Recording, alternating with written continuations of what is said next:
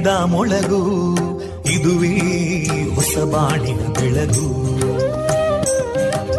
ಪಾಂಚಜನ್ಯದ ಮೊಳಗು ಇದುವೇ ಹೊಸ ಬಾಳಿನ ಬೆಳಗು.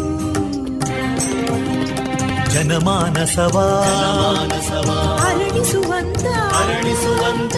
ಜನಮಾನಸವ ಅರಳಿಸುವಂತ.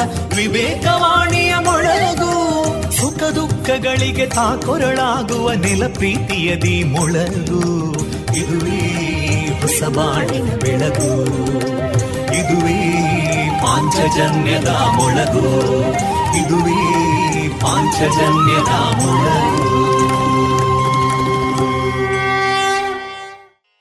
वन्दे मातरम् वन्दे मातरम् सुजलां सुफलां मलयज शीतलां सस्यश्यामलां मातरं वन्दे मातरम्। शुभ्रज्योत्स्ना पुलकितयामिनीं पुल्लकुसुमिता ध्रुमदळशोभिनीं सुहासिनीं सुमधुरभाषिणीं सुखदां वरदां मातरम् वन्दे मातरम् कोटि कोटि कण्ठा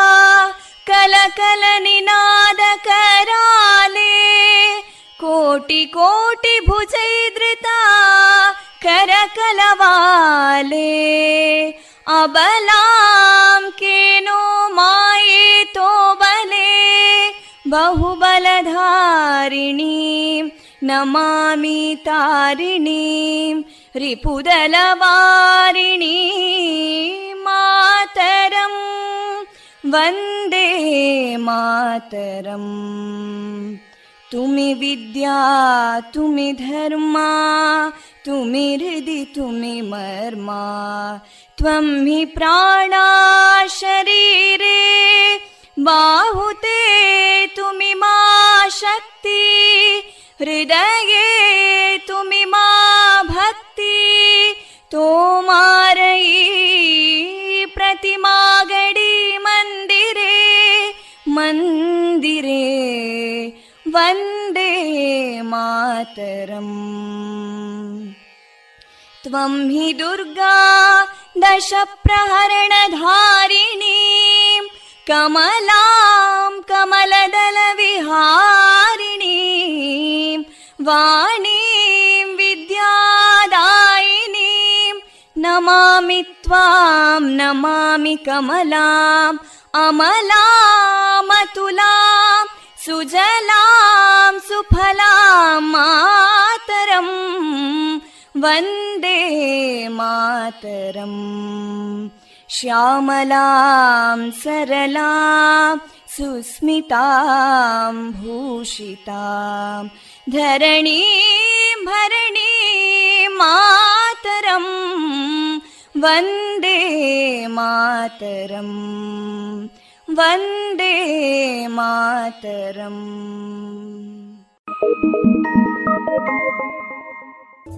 Bye.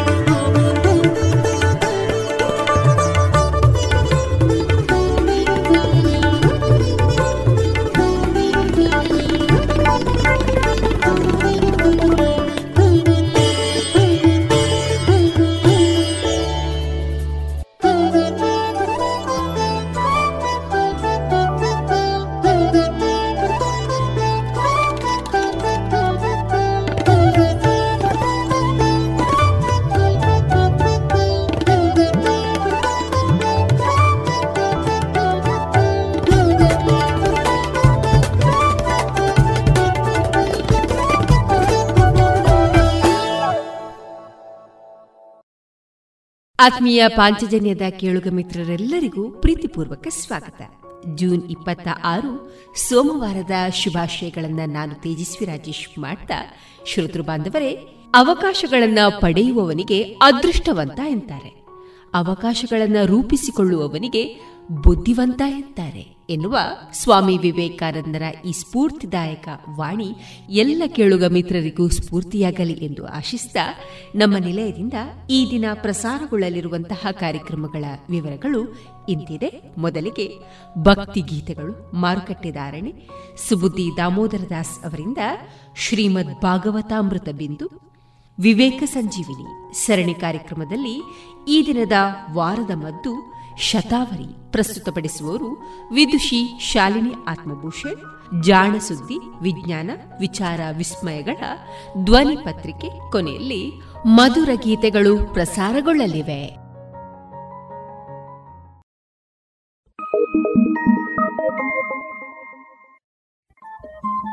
ರೇಡಿಯೋ ಪಾಂಚಜನ್ಯ ತೊಂಬತ್ತು ಬಿಂದು ಎಂಟು ಎಫ್ಎಂ ಸಮುದಾಯ ಬಾನುಲಿ ಕೇಂದ್ರ ಪುತ್ತೂರು. ಇದು ಜೀವ ಜೀವದ ಸ್ವರ ಸಂಚಾರ.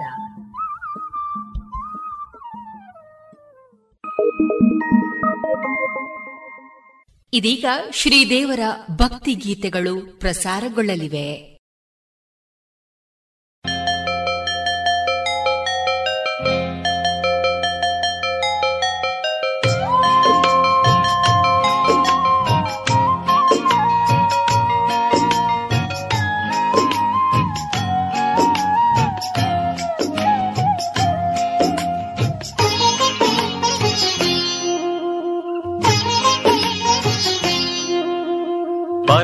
ಪರಶಿವನುಲಿಸಿ ವರವನು ಪಡೆದ ರಾವಣ ಭಕ್ತ ಗ್ರೇಸರ ಆತ್ಮಲಿಂಗವನೆ ನೀಡಿದ ನಗುತ ಭಕ್ತರ ಭಕ್ತ ಮಹೇಶ್ವರ. ಪರಶಿವನುಲಿಸಿ ವರವನು ಪಡೆದ ರಾವಣ ಭಕ್ತ ಗ್ರೇಸರ ಆತ್ಮಲಿಂಗವನೆ ನೀಡಿದ ನಗುತ ಭಕ್ತರ ಭಕ್ತ ಮಹೇಶ್ವರ. ಲೋಕ ಲೋಕದಲು ತಲ್ಲಣ ದೇವದೇವಿಗೂ ಕಂಪನ ಪರಶಿವನುಲಿಸಿ ವರವನು ಪಡೆದ ರಾವಣ ಭಕ್ತ ಗ್ರೇಸನ. ಆತ್ಮಲಿಂಗವನೆ ನೀಡಿದ ನಗುತ ಭಕ್ತರ ಭಕ್ತ ಮಹೇಶ್ವರ.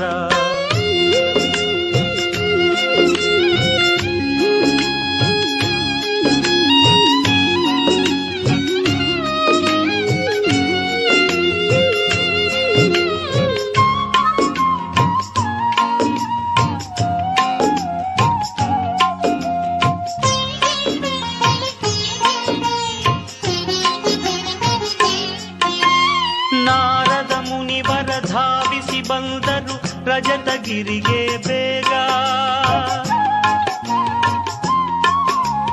ಆದ ಅನ್ಯಾಯಕ್ಕೆ ಮನದಲ್ಲಿ ಮಿಡುಕುತ್ತ ದೇವಿಯ ಕಂಡರು ಆಗ. ದೇವಿಯು ಕಾಣದಿರೆ ಪರಿಹಾರ, ಮುನಿಯು ಮಾಡಿದ ಉಪಕಾರ. ಪರಶಿವನುಲಿಸಿ ವರವನು ಪಡೆದ ರಾವಣ ಭಕ್ತ ಗ್ರೇಸರ ಭಕ್ತರ ಭಕ್ತ ಮಹೇಶ್ವರ, ಲೋಕ ಲೋಕದಲು ತಲ್ಲಣ, ದೇವದೇವಿಗೂ ಕಂಪನ ಪರಶಿವನುಲಿಸಿ ವರವನು ಪಡೆದ ರಾವಣ ಭಕ್ತ ಗ್ರೇಸರ ಆತ್ಮಲಿಂಗವನೆ ನೀಡಿದ ನಗುತ ಭಕ್ತರ ಭಕ್ತ ಮಹೇಶ್ವರ.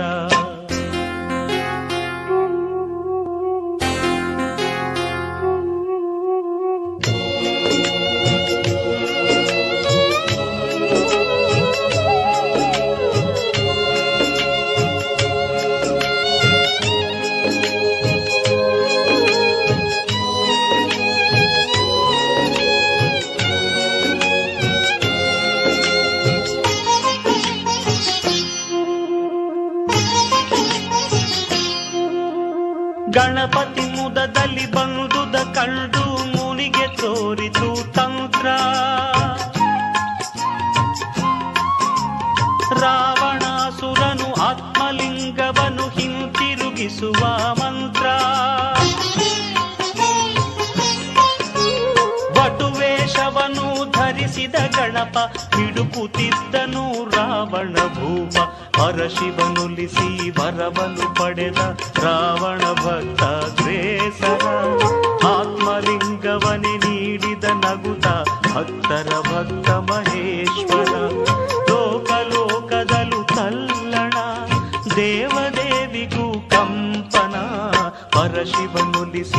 ವರವನು ಪಡೆದ ರಾವಣ ಭಕ್ತ ಗ್ರೇಸರ ಆತ್ಮಲಿಂಗವನೆ ನೀಡಿದ ನಗುತ ಭಕ್ತರ ಭಕ್ತ ಮಹೇಶ್ವರ.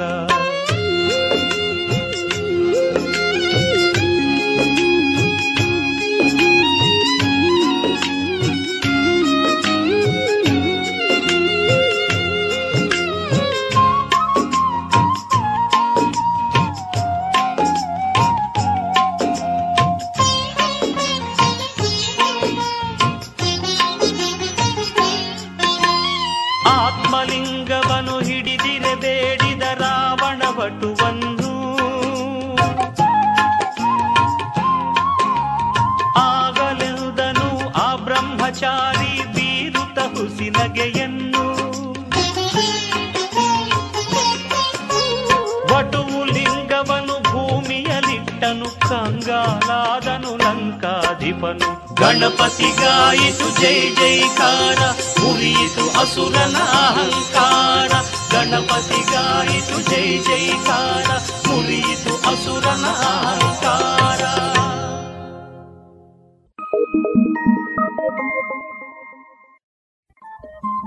ರೇಡಿಯೋ ಪಾಂಚಜನ್ಯ ತೊಂಬತ್ತು ಬಿಂದು ಎಂಟು ಎಫ್ಎಂ ಸಮುದಾಯ ಬಾನುಲಿ ಕೇಂದ್ರ ಪುತ್ತೂರು. ಇದು ಜೀವ ಜೀವದ ಸ್ವರ ಸಂಚಾರ.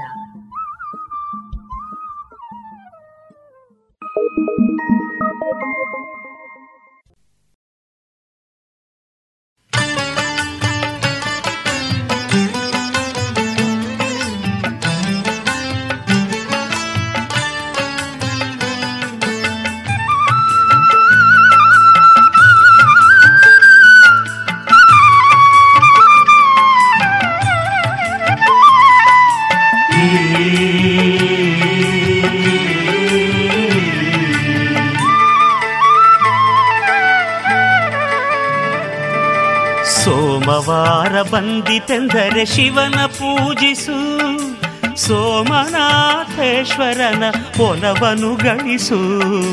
ಸೋಮವಾರ ಬಂದಿತೆಂದರೆ ಶಿವನ ಪೂಜಿಸು, ಸೋಮನಾಥೇಶ್ವರನ ಒಲವನು ಗಳಿಸು ಒಲವನು ಗಳಿಸು.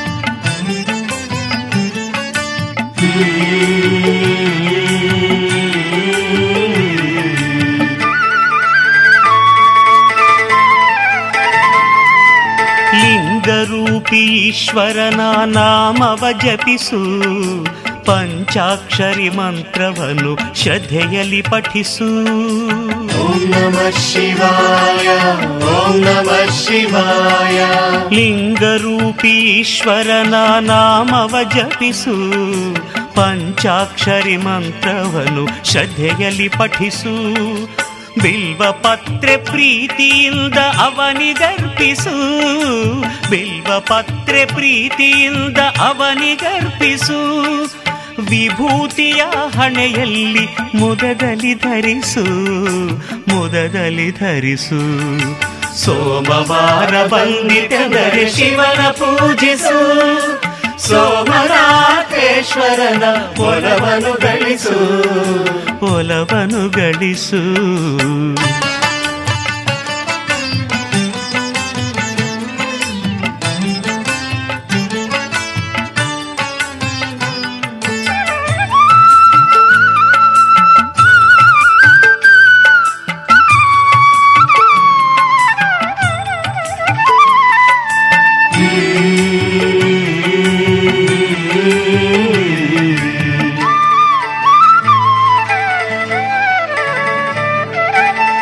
ನಾಗೇಂದ್ರ ಹಾರನ ನಾಮ ನೆನೆಯಲು ನೂರೊಂದು ಕಷ್ಟಗಳು ಮರೆಯಾಗುವುದು.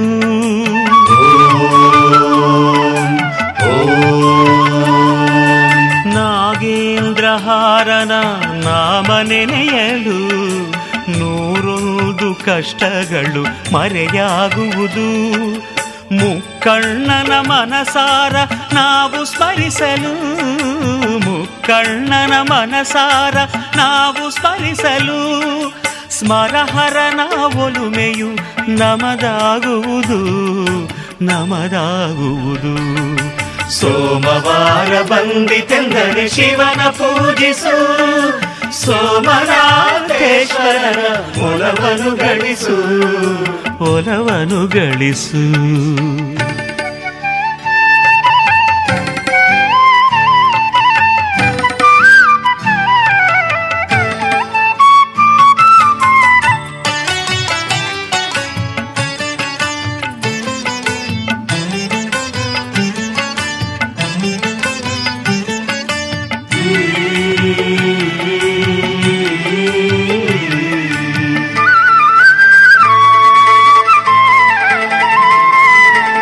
ರಜತಗಿರಿ ವಾಸನನು ಹೃದಯದ ಭಕ್ತಿ ಎಂಬ ದೀಪವನ್ನು ಬೆಳಗಬೇಕಯ್ಯ.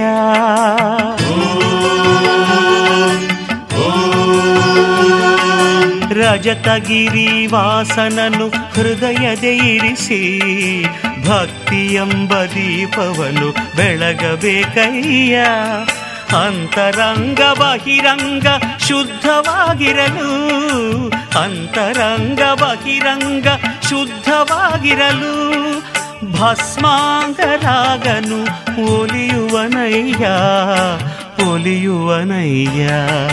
ಸೋಮವಾರ ಬಂದಿತೆಂದರೆ ಶಿವನ ಪೂಜಿಸು, ಸೋಮನಾಥೇಶ್ವರನ ಒಲವನು ಗಳಿಸು.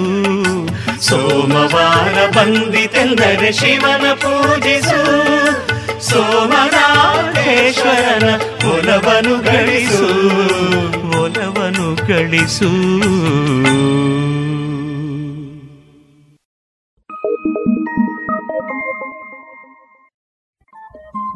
ರೇಡಿಯೋ ಪಾಂಚಜನ್ಯ ತೊಂಬತ್ತು ಬಿಂದು ಎಂಟು ಎಫ್ಎಂ ಸಮುದಾಯ ಬಾನುಲಿ ಕೇಂದ್ರ ಪುತ್ತೂರು. ಇದು ಜೀವ ಜೀವದ ಸ್ವರ ಸಂಚಾರ.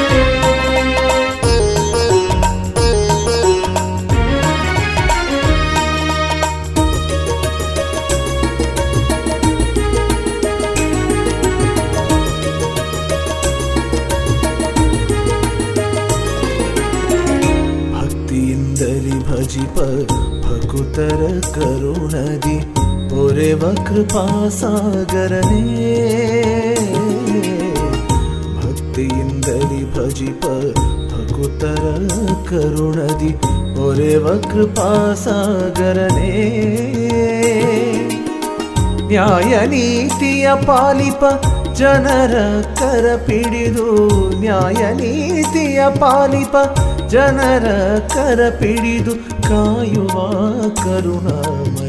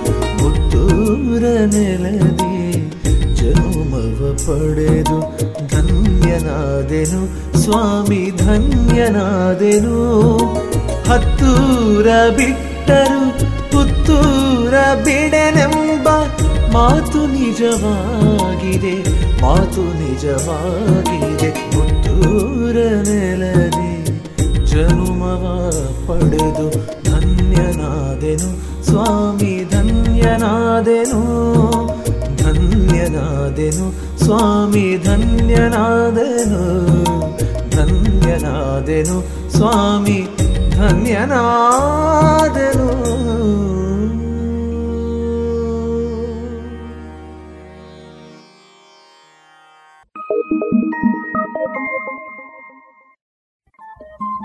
ರೇಡಿಯೋ ಪಾಂಚಜನ್ಯ ತೊಂಬತ್ತು ಬಿಂದು ಎಂಟು ಎಫ್ಎಂ ಸಮುದಾಯ ಬಾನುಲಿ ಕೇಂದ್ರ ಪುತ್ತೂರು. ಇದು ಜೀವ ಜೀವದ ಸ್ವರ ಸಂಚಾರ.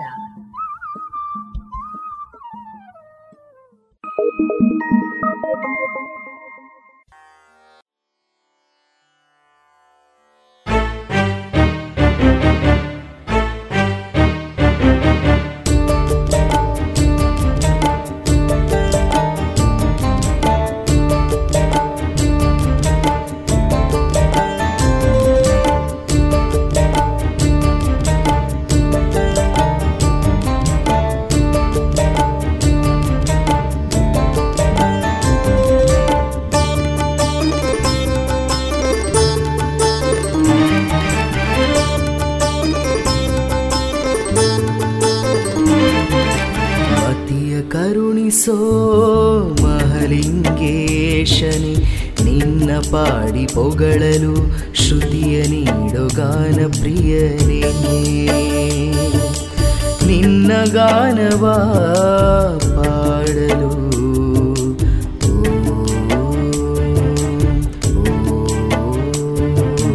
ಮತಿಯ ಕರುಣಿಸೋ ಮಹಲಿಂಗೇಶನೆ. ನಿನ್ನ ಪಾಡಿ ಪೊಗಳಲು ಶ್ರುತಿಯ ನೀಡೋ ಗಾನ ಪ್ರಿಯನೇ. ನಿನ್ನ ಗಾನವ ಪಾಡಲು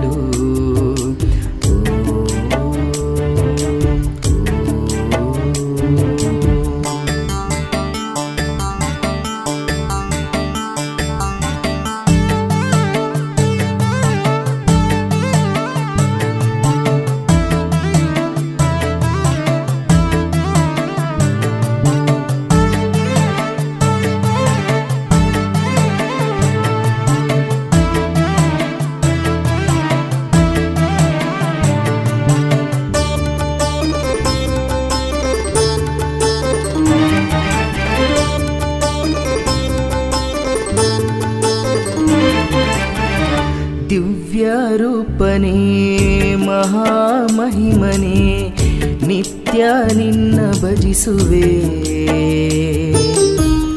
ದಿವ್ಯರೂಪನೇ ಮಹಾಮಹಿಮನೆ, ನಿತ್ಯ ನಿನ್ನ ಭಜಿಸುವೆ. ನಿತ್ಯ ಸತ್ಯನೇ, ತ್ರಿಲೋಕ ಪಾಲನೆ, ನಿನ್ನ ಧ್ಯಾನ ಮಾಡುವೆ. ನಿನ್ನ ಧ್ಯಾನ ಮಾಡುವೆ. ಮತಿಯ ಕರುಣಿಸೋ ಮಹಲಿಂಗೇಶನೆ ನಿನ್ನ ಪಾಡಿ ಪೊಗಳಲು ಶ್ರುತಿಯ ನೀಡೋ ಗಾನ ಪ್ರಿಯನೇ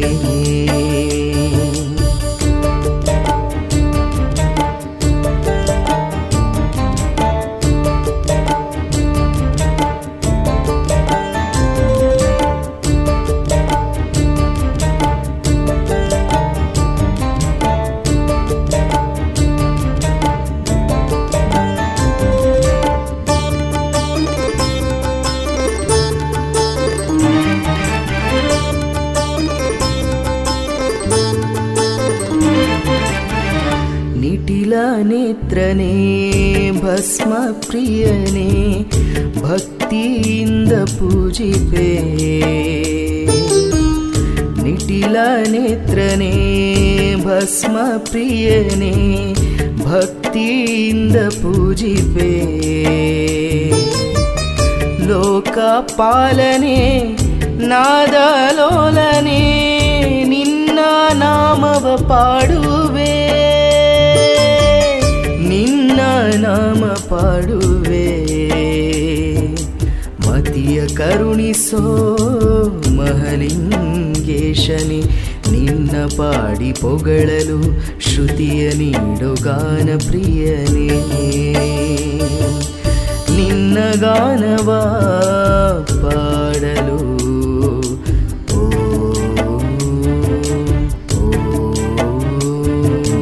ಮತಿಯ ಕರುಣಿಸೋ ಮಹಲಿಂಗೇಶನಿ, ನಿನ್ನ ಪಾಡಿ ಪೊಗಳಲು ಶ್ರುತಿಯ ನೀಡು ಗಾನ ಪ್ರಿಯನೇ. ಶ್ರುತಿಯ ನೀಡೋ ಗಾನ ಪ್ರಿಯನೇ. ಶ್ರುತಿಯ ನೀಡುಗಾನ ಪ್ರಿಯನೇ.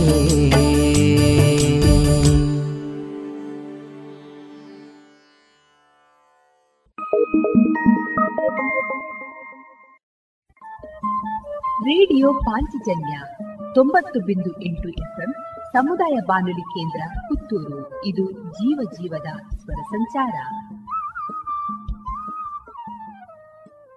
Thank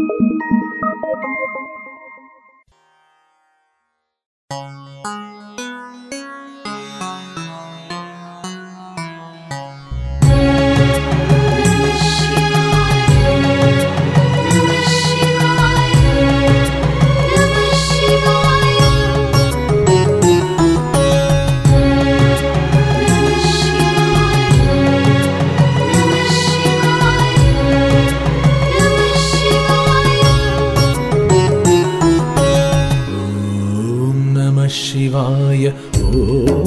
नमः शिवाय। आलिसुनि भकुतर आशया। ॐ नमः शिवाय ॐ नमः शिवाय। आलिसुनि भकुतर आशया।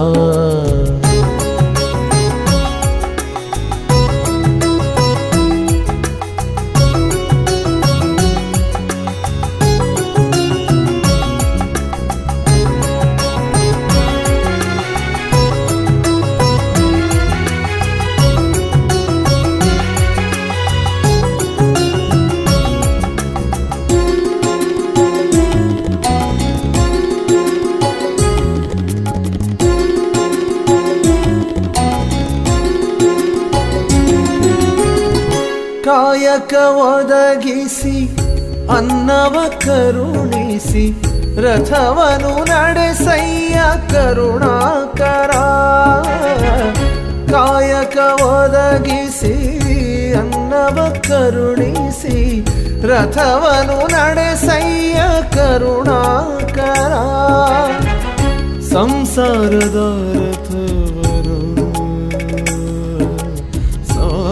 ಸಂಸಾರದ ರಥವನು ನಡೆಸಯ್ಯ ಓಂ ನಮ ಶಿವಾಯ ಓಂ ನಮ ಶಿವಾಯ ಆಲಿಸು ನೀ ಭಕುತರ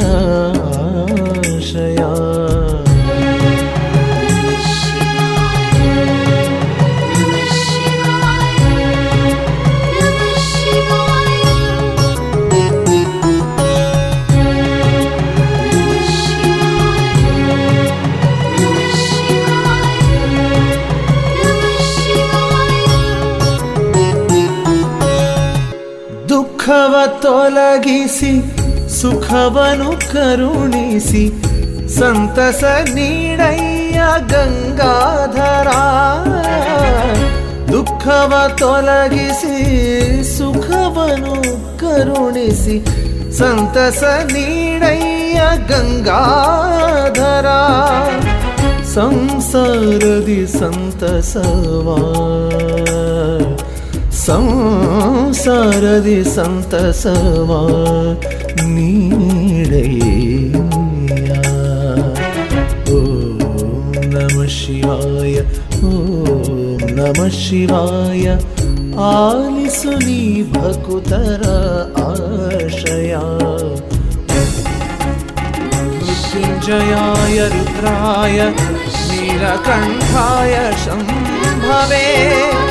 अमृतेशाय शर्वाय महादेवाय ते नमः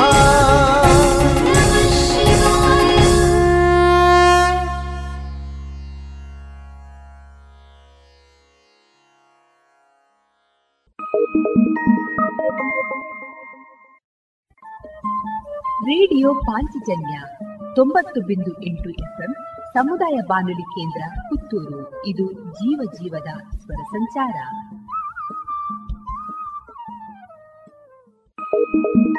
ಬನ್ನಿರಿ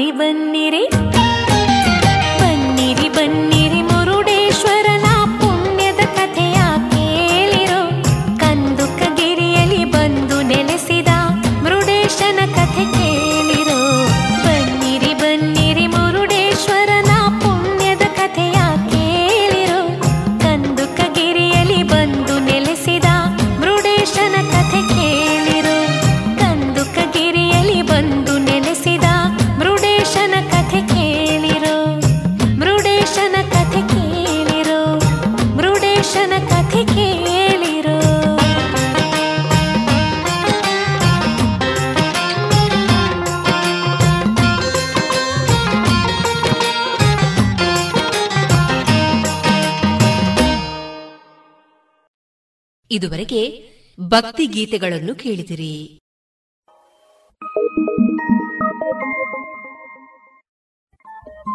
ರೇಡಿಯೋ ಪಾಂಚಜನ್ಯ ತೊಂಬತ್ತು ಬಿಂದು ಎಂಟು ಎಫ್ಎಂ ಸಮುದಾಯ ಬಾನುಲಿ ಕೇಂದ್ರ ಪುತ್ತೂರು. ಇದು ಜೀವ ಜೀವದ ಸ್ವರ ಸಂಚಾರ.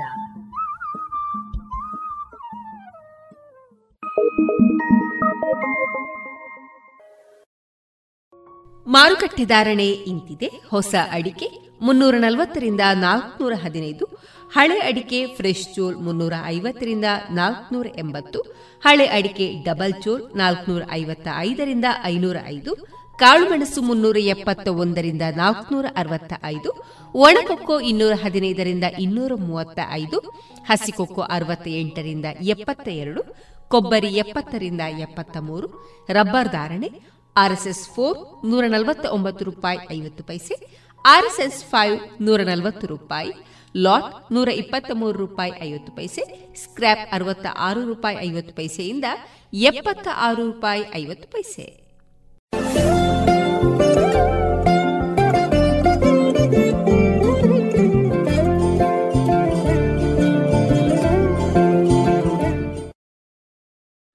ಅಕ್ಕ ಏನ್ ಸಖತ್ತಾಗಿದೆ ಕಣೆ ಇದು? ಹೌದಾ? ಏನದು ನೋಡೋಣ? ಆನ್ಲೈನ್ ಅಲ್ಲಿ ನೋಡು ಎಷ್ಟು ಚೀಪ್ ಆಗಿ ಬೆಸ್ಟ್ ಆಗಿದೆ. ಹೌದ್ ಹೌದು ಎಲ್ಲಾ ಬೆಸ್ಟೇ ಆಗಿರುತ್ತೆ. ಯಾವ ಆನ್ಲೈನ್ ಬೇಡ ಏನ್ ಬೇಡ. ಇನ್ಮೇಲೆ ಎಲ್ಲಾನು ಡೈರೆಕ್ಟ್ ಶಾಪಿಂಗ್ ನಮ್ಮ ಮಕ್ಕಳ ಒಳ ಉಡುಪಿಗೆ ಆನ್ಲೈನ್ ಅಂತೂ ಬೇಡವೇ ಬೇಡ. ಮತ್ತೆ ನನ್ನ ಯೂನಿಫಾರ್ಮ್ಗೆ ಇನ್ನರ್ ವೇರ್ ಇದೆಯಲ್ಲ ಲಶ್ ಫ್ಯಾಷನ್ ಲಶ್ ಫ್ಯಾಷನ್ ಅದೆಲ್ಲಿ? ಹೌದು ಮತ್ತೆ ಮಹಿಳೆಯರ ಯುವತಿಯರ ಅಚ್ಚುಮೆಚ್ಚಿನ ಲಶ್ ಫ್ಯಾಷನ್ ಟ್ರೆಡಿಷನಲ್ ಹಾಗೂ ಫ್ಯಾಷನ್ ಸಾರಿ ಬ್ಲೌಸ್ನಿಂದ ಹಿಡಿದು dress suitings gym wear sports maternity wear ಹಾಗೂ ಯೂನಿಫಾರ್ಮ್ಗೂ ಸರಿ ಹೊಂದುವ ಎಲ್ಲಾ ರೀತಿಯ ಒಳ ಉಡುಪುಗಳು ಜೊತೆಗೆ ವೆರೈಟಿ ವೆರೈಟಿ ನೈಟ್ ಡ್ರೆಸ್ಗಳು ಕೂಡ ಲಶ್ ಫ್ಯಾಷನ್ನಲ್ಲಿ ಲಭ್ಯ. ಹೌದಾ ಅಮ್ಮ? ಅದರಲ್ಲಿ ನನಗೂ ನಿಮಗೂ ಎಲ್ಲಾ ತರಹದ ಔಟ್ಫಿಟ್ ಗಳಿಗೂ ಸಂಗಾತಿಯಾಗಲಿದೆ ಲಶ್ ಫ್ಯಾಷನ್. ಇದೀಗ ಕೋರ್ಟ್ ರೋಡ್ನಲ್ಲಿ ಲಶ್ ಫ್ಯಾಷನ್ ಇನ್ಸೈಡ್ ಮಾತ್ರವಲ್ಲ, ಜಿಎಲ್ ಒನ್ ಮಾಲ್ ನಲ್ಲೂ ಲಶ್ ಫ್ಯಾಷನ್ ಇನ್ಸೈಡ್ ಮಳಿಗೆ ಇದೆ. ಹಾಗಾದ್ರೆ ಈಗಲೇ ಹೋಗೋಣ ಬನ್ನಿ.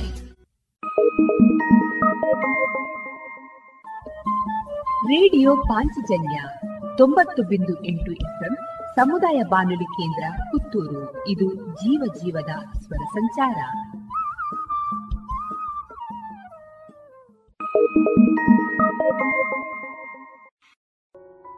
ಇನ್ನು ಮುಂದೆ ಕೇಳಿ ಶ್ರೀಮದ್ ಭಾಗವತಾಮೃತ ಬಿಂದು. ವಾಚಿಸುವವರು ಸುಬುದ್ದಿ ದಾಮೋದರ ದಾಸ್. ಈ ಕಾರ್ಯಕ್ರಮದ ಪ್ರಸ್ತುತಿ ಇಸ್ಕಾನ್ ಶ್ರೀ ಶ್ರೀ ರಾಧಾ ಗೋವಿಂದ ಮಂದಿರ, ಮಂಗಳೂರು. ಹರೇ ಕೃಷ್ಣ. ಎಲ್ಲ ಕೆಳುಗರಿಗೂ ಶ್ರೀಮದ್ ಭಾಗವತದ ಅಧ್ಯಯನಕ್ಕೆ ಸ್ವಾಗತ. ಶ್ರೀಮದ್ ಭಾಗವತದ ಎಂಟನೆಯ ಸ್ಕಂದದಲ್ಲಿ ವಾಮನ ದೇವನಿಂದ ಬಲಿಮಹಾರಾಜನಲ್ಲಿ ದಾನಯಾಚನೆ ಎಂಬ ವಿಚಾರದ ಬಗ್ಗೆ ನಾವು ತಿಳಿದುಕೊಳ್ಳುತ್ತಿದ್ದೇವೆ. ಬಲಿಮಹಾರಾಜನಲ್ಲಿ ದಾನವನ್ನು ಯಾಚಿಸಲು ಬಂದಂತಹ ವಾಮನದೇವನು ಬಲಿಯ ತಾತಂದಿರಾದಂತಹ ಹಿರಣ್ಯಾಕ್ಷ ಹಿರಣ್ಯಕಶಪುವಿನ ಕುರಿತಾಗಿ ಉತ್ತಮವಾದಂತಹ ಮಾತುಗಳನ್ನು ಆಡುತ್ತಾನೆ.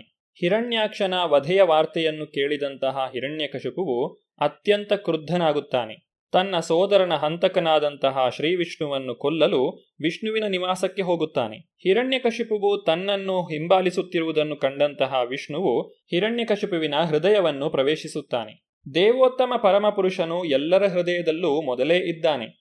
ಈಶ್ವರ ಸರ್ವಭೂತಾನಾಂ ಹೃದ್ದೇಶೇ ಅರ್ಜುನ ತಿಷ್ಠತಿ ಆದ್ದರಿಂದ ತಾರ್ಕಿಕ ದೃಷ್ಟಿಯಿಂದ ನೋಡಿದರೆ ಶ್ರೀ ವಿಷ್ಣುವಿಗೆ ಹಿರಣ್ಯಕಶಿಪುವಿನ ಪ್ರವೇಶವು ಸ್ವಲ್ಪವೂ ಕಷ್ಟಕರವಾಗಿರಲಿಲ್ಲ. ವಿಷ್ಣುವಿನ ನಿವಾಸವು ಬರಿದಾಗಿರುವುದನ್ನು ಕಂಡು ಹಿರಣ್ಯಕಶಿಪುವು ವಿಷ್ಣುವನ್ನು ಎಲ್ಲ ಕಡೆಗಳಲ್ಲಿ ಹುಡುಕತೊಡಗಿದನು. ಅವನನ್ನು ಕಾಣದೆ ಕುಪಿತನಾಗಿ ಜೋರಾಗಿ ಕೂಗಿದನು. ಭೂಮಂಡಲ, ಊರ್ಧ್ವಲೋಕಗಳು, ಸಕಲ ದಿಕ್ಕುಗಳು ಹಾಗೂ ಗುಹೆಗಳು ಮತ್ತು ಸಮುದ್ರಗಳೂ ಸೇರಿದಂತೆ ಇಡೀ ಬ್ರಹ್ಮಾಂಡವನ್ನು ಶೋಧಿಸಿದನು. ಆದರೆ ಮಹಾವೀರನಾದ ಹಿರಣ್ಯಕಶಿಪುವಿಗೆ ವಿಷ್ಣುವು ಎಲ್ಲಿಯೂ ಕಾಣಲಿಲ್ಲ. ಅವನನ್ನು ಕಾಣಲಾಗದೆ ಹಿರಣ್ಯಕಶಿಪುವು ಹೇಳಿದನು ನಾನು ಇಡೀ ಬ್ರಹ್ಮಾಂಡವನ್ನು ಶೋಧಿಸಿದೆ. ಆದರೆ ನನ್ನ ಸೋದರನನ್ನು ಕೊಂದ ವಿಷ್ಣುವನ್ನು ಶೋಧಿಸಲಾಗಲಿಲ್ಲ. ಆದ್ದರಿಂದ ಓರ್ವನು ಎಲ್ಲಿಂದ ಹಿಂದಿರುಗುವುದಿಲ್ಲವೋ ಆ ಸ್ಥಳಕ್ಕೆ ಅವನು ಖಂಡಿತವಾಗಿಯೂ ಹೋಗಿರಬೇಕು, ಎಂದರೆ ಅವನು ಮರಣ ಹೊಂದಿರಬೇಕು. ಮರಣದೊಂದಿಗೆ ಎಲ್ಲವೂ ಕೊನೆಗೊಳ್ಳುತ್ತದೆ ಎಂಬ ಸಿದ್ಧಾಂತವನ್ನು ಸಾಮಾನ್ಯವಾಗಿ ನಾಸ್ತಿಕರು ಒಪ್ಪಿಕೊಳ್ಳುತ್ತಾರೆ. ಹಿರಣ್ಯಕಶಿಪುವು ನಾಸ್ತಿಕನಾದ್ದರಿಂದ ಈ ರೀತಿ ವಿಚಾರ ಮಾಡಿದನು. ವಿಷ್ಣುವು ಅವನಿಗೆ ಕಾಣಿಸದೇ ಇದ್ದದ್ದರಿಂದ ಭಗವಂತನು ಮೃತ ಹೊಂದಿರುವನೆಂದು ಅವನು ಭಾವಿಸಿದನು. ಆದರೆ ದೇವರು ಎಂದೂ ಮೃತ್ಯುವನ್ನು ಹೊಂದುವುದಿಲ್ಲ. ಭಗವಂತನ ಅಂಶವಾದ ಜೀವಿಯು ಕೂಡ ಮರಣಶೀಲನಲ್ಲ. ನಜಾಯತೆ ಮ್ರಿಯತೆ ವಾಕದಾಚಿತ್ ಆತ್ಮನಿಗೆ ಎಂದೂ ಜನನವಾಗಲಿ ಮರಣವಾಗಲಿ ಇಲ್ಲ. ಇದು ಭಗವದ್ಗೀತೆಯ ಮಾತು. ಸಾಮಾನ್ಯ ಜೀವಿಯೂ ಸಹ ಎಂದಿಗೂ ಹುಟ್ಟುವುದಿಲ್ಲ ಅಥವಾ ಎಂದಿಗೂ ಸಾಯುವುದಿಲ್ಲ. ಹೀಗಿರುವಾಗ ಸಕಲ ಜೀವಿಗಳಿಗೆ ಪ್ರಮುಖನಾದ ದೇವೋತ್ತಮ ಪರಮಪುರುಷನ ವಿಷಯದಲ್ಲಿ ಹೇಳುವುದೇನಿದೆ? ಅವನು ಖಂಡಿತವಾಗಿಯೂ ಎಂದೂ ಹುಟ್ಟುವುದಿಲ್ಲ ಅಥವಾ ಎಂದೂ ಸಾಯುವುದಿಲ್ಲ. ಅಜೋಪಿಸನ್ ಅವ್ಯಯಾತ್ಮ. ಭಗವಂತ ಮತ್ತು ಜೀವಿಗಳಿಬ್ಬರೂ ಅಜಾತರಾಗಿ ಅವ್ಯಯ ಪುರುಷರಾಗಿರುತ್ತಾರೆ. ಆದ್ದರಿಂದ ವಿಷ್ಣುವು ಮೃತನಾಗಿದ್ದಾನೆ ಎಂಬ ಹಿರಣ್ಯಕಶಪುವಿನ ನಿರ್ಣಯವು ಸುಳ್ಳು. ಯಥೋ ನಾವರ್ತತೆ ಪುಮಾನ್ ಪದಗಳಿಂದ ಸೂಚಿತವಾಗುವಂತೆ ಆಧ್ಯಾತ್ಮ ಲೋಕವೆಂಬುದು ಖಂಡಿತವಾಗಿಯೂ ಇದೆ ಮತ್ತು ಜೀವಿಯು ಅಲ್ಲಿಗೆ ಹೋದ ಮೇಲೆ ಅವನು ಎಂದೂ ಈ ಭೌತಿಕ ಜಗತ್ತಿಗೆ ಮರಳುವುದಿಲ್ಲ. ಇದೂ ಕೂಡ ಭಗವದ್ಗೀತೆಯಲ್ಲಿ ದೃಢಪಟ್ಟಿದೆ. ತ್ಯಕ್ವಾ ದೇಹಂ ಪುನರ್ಜನ್ಮನೈತಿ ಮಾಮೇತಿ ಸೋರ್ಜುನ. ಭೌತಿಕವಾಗಿ ಹೇಳುವುದಾದರೆ ಪ್ರತಿಯೊಬ್ಬ ಜೀವಿಯು ಮೃತ್ಯುವನ್ನು ಹೊಂದುತ್ತಾನೆ. ಮರಣವು ಅನಿವಾರ್ಯ. ಆದರೆ ಕರ್ಮಿಗಳು, ಜ್ಞಾನಿಗಳು ಮತ್ತು ಯೋಗಿಗಳು ಮರಣಾನಂತರ ಈ ಭೌತಿಕ ಜಗತ್ತಿಗೆ ಹಿಂದಿರುಗುತ್ತಾರೆ. ಆದರೆ ಭಕ್ತರು ಹಿಂದಿರುಗುವುದಿಲ್ಲ. ಭಕ್ತನು ಪರಿಪೂರ್ಣನಾಗಿರದೇ ಇದ್ದರೆ ಅವನು ಭೌತಿಕ ಜಗತ್ತಿನಲ್ಲಿ ಮತ್ತೆ ಜನ್ಮವೆತ್ತುತ್ತಾನೆ ಎಂಬುದು ಸತ್ಯ. ಆದರೆ ಅತ್ಯುನ್ನತ ಸ್ಥಾನದಲ್ಲಿ, ಸಿರಿವಂತ ಕುಟುಂಬದಲ್ಲಿ ಅಥವಾ ಶುದ್ಧ ಬ್ರಾಹ್ಮಣ ಕುಟುಂಬದಲ್ಲಿ ಶುಚಿನಾಂ ಶ್ರೀಮತಾಂ ಗೇಹೆ, ಆಧ್ಯಾತ್ಮ ಪ್ರಜ್ಞೆಯಲ್ಲಿ ತನ್ನ ಬೆಳವಣಿಗೆಯನ್ನು ಮುಗಿಸಿಕೊಳ್ಳಲು ಜನ್ಮವೆತ್ತುತ್ತಾನೆ. ಕೃಷ್ಣ ಪ್ರಜ್ಞೆಯ ಸಾಧನೆಯನ್ನು ಪೂರ್ಣಗೊಳಿಸಿಕೊಂಡವರು ಮತ್ತು ಐಹಿಕ ಕಾಮನೆಗಳಿಂದ ಬಿಡುಗಡೆ ಹೊಂದಿದವರು ಭಗವದ್ಧಾಮಕ್ಕೆ ಹಿಂದಿರುಗುತ್ತಾರೆ. ಯದ್ಗತ್ವ ನ ನಿವರ್ತಂತೆ ತದ್ಧಾಮ ಪರಮಮ್ಮಮ ಈ ಅಂಶವನ್ನೇ ಇಲ್ಲಿ ಯಥೋ ಯಥೋ ನಾವರ್ತತೆ ಪುಮಾನ್ ಎಂದು ಹೇಳಲಾಗಿದೆ. ಭಗವದ್ಧಾಮಕ್ಕೆ ಹಿಂದಿರುಗಿದ ಯಾವ ವ್ಯಕ್ತಿಯೇ ಆಗಲಿ ಈ ಭೌತಿಕ ಜಗತ್ತಿಗೆ ಮರಳುವುದಿಲ್ಲ. ವಿಷ್ಣುವಿನ ಮೇಲೆ ಹಿರಣ್ಯಕಶಿಪುವಿಗಿದ್ದ ಕೋಪವು ಅವನು ಮರಣ ಹೊಂದುವವರೆಗೂ ಮುಂದುವರಿಯಿತು. ದೇಹಾತ್ಮಭಾವವಿರುವ ಇತರ ಜನರು ಕೇವಲ ಅಹಂಕಾರದಿಂದ ಮತ್ತು ಅಜ್ಞಾನದ ಪ್ರಭಾವದಿಂದ ಕೋಪವನ್ನು ಹೊಂದಿರುತ್ತಾರೆ. ಸಾಮಾನ್ಯವಾಗಿ ಬದ್ಧಾತ್ಮನು ಕೋಪವನ್ನು ಪಡೆದಿದ್ದರೂ ಅವನ ಕೋಪವು ಶಾಶ್ವತವಲ್ಲ, ಅದು ತಾತ್ಕಾಲಿಕ. ಆದರೆ ಹಿರಣ್ಯಕಶಿಪು ವಿಷ್ಣುವಿನ ಮೇಲೆ ತನ್ನ ಕೋಪವನ್ನು ಹಾಗೂ ಶತ್ರುತ್ವವನ್ನು ಮರಣಪರ್ಯಂತ ಮುಂದುವರಿಸಿಕೊಂಡೇ ಬಂದನು. ಸೋದರ ಹಿರಣ್ಯಾಕ್ಷನನ್ನು ಕೊಂದದ್ದಕ್ಕಾಗಿ ವಿಷ್ಣುವಿನ ಮೇಲಿನ ಸೇಡಿನ ಮನೋಭಾವವು ಎಂದೂ ಮರೆಯಾಗಲಿಲ್ಲ. ದೇಹಾತ್ಮಭಾವವಿರುವ ಇತರರು ತಮ್ಮ ವೈರಿಗಳ ಮೇಲೆ ಕೋಪವನ್ನು ತೋರುತ್ತಾರೆಯೇ ಹೊರತು ವಿಷ್ಣುವಿನ ಮೇಲೆ ತೋರುವುದಿಲ್ಲ. ಆದರೆ ಹಿರಣ್ಯಕಶಿಪು ಕೊನೆಯವರೆಗೂ ಕ್ರುದ್ಧನಾಗಿದ್ದನು. ಅವನು ಅಹಂಕಾರದಿಂದ ಅಲ್ಲದೆ ವಿಷ್ಣುವಿನ ಮೇಲಿನ ಸತತ ವೈರದಿಂದಾಗಿ ಕ್ರುದ್ಧನಾಗಿದ್ದನು. ಪ್ರಹ್ಲಾದ ಮಹಾರಾಜನ ಪುತ್ರನಾದ ನಿನ್ನ ತಂದೆ ವಿರೋಚನನು ಬ್ರಾಹ್ಮಣರಲ್ಲಿ ಅತಿ ವಾತ್ಸಲ್ಯವುಳ್ಳವನಾಗಿದ್ದನು. ತನ್ನ ಬಳಿಗೆ ಬ್ರಾಹ್ಮಣ ವೇಷಧಾರಿಗಳಾಗಿ ದೇವತೆಗಳು ಯಾಚಿಸಲು ಬಂದಿರುವರೆಂಬುದನ್ನು ತಿಳಿದಿದ್ದರೂ ಅವನು ಅವರ ಕೋರಿಕೆಯ ಮೇರೆಗೆ ತನ್ನ ಆಯುಷ್ಯವನ್ನು ಅವರಿಗೆ ದಾನ ಮಾಡಿದನು. ಬಲಿಯ ತಂದೆ ವಿರೋಚನ ಮಹಾರಾಜನು ಬ್ರಾಹ್ಮಣ ಸಮಾಜದಿಂದ ಅದೆಷ್ಟು ಪ್ರೀತನಾಗಿದ್ದನೆಂದರೆ ತನ್ನ ಬಳಿಗೆ ದಾನವನ್ನು ಕೇಳಲು ಬಂದವರು ಬ್ರಾಹ್ಮಣ ವೇಷಧಾರಿಗಳಾದ ದೇವತೆಗಳೆಂಬುದನ್ನು ತಿಳಿದಿದ್ದರೂ ಅವನು ಅದನ್ನು ಕೊಡಲೊಪ್ಪಿದನು. ಗೃಹಸ್ಥ ಬ್ರಾಹ್ಮಣರಾದ ದೊಡ್ಡ ವ್ಯಕ್ತಿಗಳಿಂದಲೂ ನಿನ್ನ ಪೂರ್ವಜರಿಂದಲೂ ಮತ್ತು ತಮ್ಮ ಉತ್ಕೃಷ್ಟ ಕಾರ್ಯಗಳಿಂದ ಬಹುಖ್ಯಾತರಾದ ಮಹಾವೀರರಿಂದಲೂ ಅನುಸರಿಸಲಾದ ತತ್ವಗಳನ್ನು ನೀನೂ ಅನುಸರಿಸಿರುವೆ. ದೈತ್ಯರಾಜನೇ ಅಂತಹ ಉತ್ತಮವಾದ ಕುಟುಂಬದಿಂದ ಬಂದ ಮತ್ತು ಉದಾರವಾಗಿ ದಾನವನ್ನು ನೀಡಲು ಶಕ್ತನಾದ ನಿನ್ನಿಂದ ನಾನು ನನ್ನ ಪಾದದಳತೆಯ ಮೂರು ಹೆಜ್ಜೆ ಭೂಮಿಯನ್ನು ಮಾತ್ರ ಕೇಳುತ್ತೇನೆ. ವಾಮನದೇವನು ತನ್ನ ಪಾದದಳತೆಯಷ್ಟು ಮೂರು ಹೆಜ್ಜೆ ಭೂಮಿಯನ್ನು ಬಯಸಿದನು. ಅವನು ಅಗತ್ಯಕ್ಕಿಂತ ಹೆಚ್ಚಿನದ್ದನ್ನು ಬಯಸಲಿಲ್ಲ. ಅವನು ಸಾಮಾನ್ಯ ಮಾನವ ಮಗುವಿನಂತೆ ತೋರಿದನಾದರೂ ವಾಸ್ತವಿಕವಾಗಿ ಊರ್ಧ್ವ, ಮಧ್ಯ ಮತ್ತು ಅಧೋಲೋಕಗಳನ್ನು ಒಳಗೊಂಡ ಭೂಮಿಯನ್ನು ಬಯಸಿದ್ದನು. ಇದು ಕೇವಲ ದೇವೋತ್ತಮ ಪರಮಪುರುಷನ ಸಾಮರ್ಥ್ಯವನ್ನು ಪ್ರದರ್ಶಿಸುವುದಕ್ಕಾಗಿ. ವಾಮನದೇವನು ತನ್ನ ಮಾತುಗಳನ್ನು ಮುಂದುವರಿಸಿದನು. ರಾಜನೇ, ಜಗದೀಶ್ವರನೇ, ನೀನು ಬಹು ಉದಾರಿಯಾಗಿದ್ದು, ನಾನು ಕೇಳಿದಷ್ಟು ಭೂಮಿಯನ್ನು ನನಗೆ ನೀಡಲು ಶಕ್ತನಾಗಿರುವೆ. ಆದರೂ, ವಿದ್ವಾಂಸ ಬ್ರಾಹ್ಮಣನು ತನಗೆ ಅಗತ್ಯವಿದ್ದಷ್ಟು ದಾನವನ್ನು ಇತರರಿಂದ ಪಡೆದುದಾದರೆ, ಅವನಿಗೆ ಪಾಪವಂಟುವುದಿಲ್ಲ. ಬ್ರಾಹ್ಮಣನು ಅಥವಾ ಸನ್ಯಾಸಿಯಾದವನು ಇತರರಿಂದ ದಾನವನ್ನು ಪಡೆಯಲು ಅಧಿಕಾರವುಳ್ಳವನು. ಆದರೆ ಅವನು ಅವಶ್ಯಕತೆಗಿಂತ ಹೆಚ್ಚು ಪಡೆದಲ್ಲಿ ದಂಡಾರ್ಹನು. ಯಾರೂ ಸಹ ಪರಮಪ್ರಭುವಿನ ಸೊತ್ತನ್ನು ಅವಶ್ಯಕತೆಗಿಂತ ಹೆಚ್ಚಾಗಿ ಉಪಯೋಗಿಸಲಾಗದು. ಬಲಿಮಹಾರಾಜನು ಬೇಕಾದುದಕ್ಕಿಂತ ಹೆಚ್ಚಾಗಿ ಭೂಮಿಯನ್ನು ಸ್ವಾಧೀನಪಡಿಸಿಕೊಂಡಿದ್ದಾನೆಂದು ವಾಮನದೇವನು ಈ ಮೂಲಕ ಪರೋಕ್ಷವಾಗಿ ಸೂಚಿಸುತ್ತಿದ್ದಾನೆ. ಭೌತಿಕ ಜಗತ್ತಿನಲ್ಲಿ ಎಲ್ಲ ದುಃಖಗಳು ದುಂದುಗಾರಿಕೆಯ ನಿಮಿತ್ತವಾದವು. ವ್ಯಕ್ತಿಯು ಅತಿಯಾಗಿ ಹಣವನ್ನು ಸಂಪಾದಿಸುತ್ತಾನೆ ಮತ್ತು ಅತಿಯಾಗಿಯೇ ದುಂದುವೆಚ್ಚ ಮಾಡುತ್ತಾನೆ. ಹೀಗೆ ಮಾಡುವುದು ಪಾಪಕರ. ಸಕಲ ಸೊತ್ತು ದೇವೋತ್ತಮ ಪರಮಪುರುಷನಿಗೆ ಸೇರಿರುವುದು ಮತ್ತು ಪರಮಪ್ರಭುವಿನ ಮಕ್ಕಳಾಗಿರುತ್ತಾ ಎಲ್ಲ ಜೀವಿಗಳು ಪರಮಪಿತನ ಸೊತ್ತನ್ನು ಉಪಯೋಗಿಸುವ ಹಕ್ಕನ್ನು ಪಡೆದಿದ್ದಾರೆ. ಆದರೆ ಅಗತ್ಯಕ್ಕಿಂತ ಮೀರಿ ತೆಗೆದುಕೊಳ್ಳಕೂಡದು. ವಾಮನ ದೇವನು ಆದರ್ಶ ಯಾಚಕನಾಗಿದ್ದನು, ಏಕೆಂದರೆ ಅವನು ಮೂರು ಪಾದದಷ್ಟು ಭೂಮಿಯನ್ನು ಮಾತ್ರ ಕೇಳಿದನು. ಆದರೆ ಅವನ ಮತ್ತು ಮಾನವನ ಪಾದಗಳಿಗೂ ವ್ಯತ್ಯಾಸವಿದೆ. ದೇವೋತ್ತಮ ಪರಮಪುರುಷನು ತನ್ನ ಅಚಿಂತ್ಯ ಶಕ್ತಿಯಿಂದ, ಅಪರಿಮಿತ ಪಾದದಳತೆಯಿಂದ, ಊರ್ಧ್ವ, ಮಧ್ಯ ಮತ್ತು ಅಧೋಲೋಕಗಳನ್ನು ಸೇರಿದಂತೆ ಸಮಗ್ರ ಬ್ರಹ್ಮಾಂಡವನ್ನು ಆವರಿಸಿದನು. ಬಲಿಮಹಾರಾಜನು ಹೇಳಿದನು, ಬ್ರಾಹ್ಮಣ ಪುತ್ರನೇ, ನಿನ್ನ ಉಪದೇಶಗಳು ವಿದ್ವಾಂಸರ ಹಾಗೂ ವೃದ್ಧರ ಮಾತುಗಳಂತಿವೆ. ಆದರೂ ನೀನಿನ್ನು ಹುಡುಗ, ನಿನಗೆ ಬುದ್ಧಿ ಸಾಲದು. ಸ್ವಹಿತದ ಬಗ್ಗೆಯೂ ನಿನಗೆ ಅಷ್ಟು ವಿವೇಕವಿಲ್ಲ. ದೇವೋತ್ತಮ ಪರಮಪುರುಷನು ಸ್ವಯಂಪೂರ್ಣನಾಗಿದ್ದು ವಾಸ್ತವಿಕವಾಗಿ ತನಗಾಗಿ ಏನೂ ಕೇಳಬೇಕಾಗಿಲ್ಲ. ಆದ್ದರಿಂದ ವಾಮನದೇವನು ಸ್ವಾರ್ಥಕ್ಕಾಗಿ ಬಲಿಮಹಾರಾಜನ ಬಳಿಗೆ ಹೋಗಿರಲಿಲ್ಲ. ಭಗವದ್ಗೀತೆಯಲ್ಲಿಯೇ ಹೇಳಿರುವಂತೆ ಭೋಕ್ತಾರಂ ಯಜ್ಞ ತಪಸಾಂ ಸರ್ವಲೋಕ ಮಹೇಶ್ವರಂ ಭಗವಂತನು ಭೌತಿಕ ಮತ್ತು ಆಧ್ಯಾತ್ಮಿಕ ಉಭಯ ಜಗತ್ತುಗಳಲ್ಲಿಯ ಎಲ್ಲಾ ಲೋಕಗಳಿಗೆ ಸ್ವಾಮಿಯಾಗಿದ್ದಾನೆ. ಅವನಿಗೆ ಭೂಮಿಯ ಅಗತ್ಯವಾದರೂ ಏನು? ವಾಮನದೇವನು ಸ್ವಾರ್ಥದ ಬಗ್ಗೆ ಸ್ವಲ್ಪವೂ ವಿವೇಕಯುಕ್ತನಾಗಿರಲಿಲ್ಲ ಎಂದು ಬಲಿಮಹಾರಾಜನು ಹೇಳಿದುದು ಸರಿಯಾಗಿಯೇ ಇದೆ. ವಾಮನದೇವನು ತನ್ನ ಹಿತಕ್ಕಾಗಿ ಅಲ್ಲದೆ ಭಕ್ತರ ಹಿತಕ್ಕಾಗಿ ಬಲಿಯ ಬಳಿಗೆ ಹೋಗಿದ್ದನು.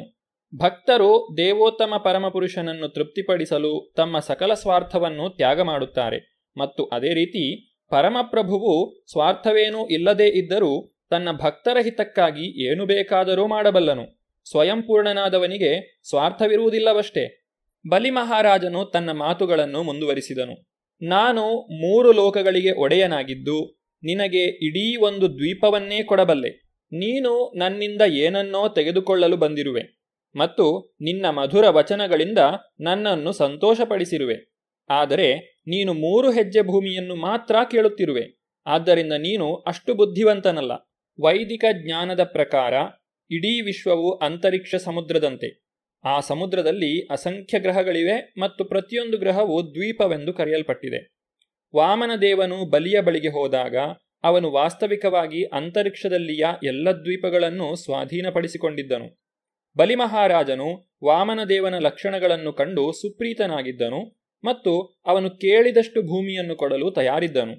ಆದರೆ ವಾಮನದೇವನು ಮೂರು ಹೆಜ್ಜೆ ಭೂಮಿಯನ್ನು ಮಾತ್ರ ಕೇಳಿದ್ದರಿಂದ ಅವನು ಅಷ್ಟೊಂದು ಬುದ್ಧಿವಂತನಲ್ಲವೆಂದು ಬಲಿಮಹಾರಾಜನು ಭಾವಿಸಿದನು. ಬಲಿಮಹಾರಾಜನ ಮಾತುಗಳ ಮುಂದುವರಿದ ಭಾಗವನ್ನು ನಾವು ಮುಂದಿನ ಸಂಚಿಕೆಯಲ್ಲಿ ನೋಡೋಣ. ಧನ್ಯವಾದಗಳು. ಹರೇ ಕೃಷ್ಣ. ಇದುವರೆಗೆ ಸುಬುದ್ದಿ ದಾಮೋದರ ದಾಸ್ ಅವರಿಂದ ಶ್ರೀಮದ್ ಭಾಗವತಾಮೃತ ಬಿಂದುವನ್ನ ಕೇಳಿದಿರಿ.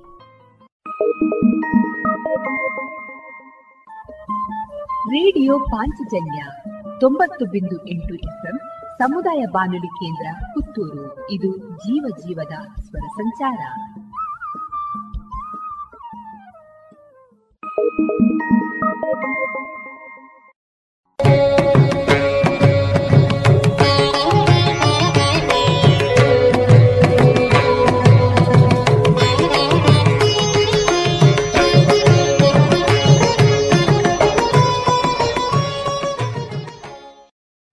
ಇದೀಗ ವಿವೇಕ ಸಂಜೀವಿನಿ ಸರಣಿ ಕಾರ್ಯಕ್ರಮ. ಈ ಕಾರ್ಯಕ್ರಮದ ಈ ದಿನದ ವಾರದ ಮದ್ದು ಶತಾವರಿ. ಪ್ರಸ್ತುತಪಡಿಸುವವರು ವಿದುಷಿ ಶಾಲಿನಿ ಆತ್ಮಭೂಷಣ್. ಮಾಹಿತಿ ಸಂಗ್ರಹ ಡಾಕ್ಟರ್ ಹರಿಕೃಷ್ಣ ಪಾಣಾಜೆ.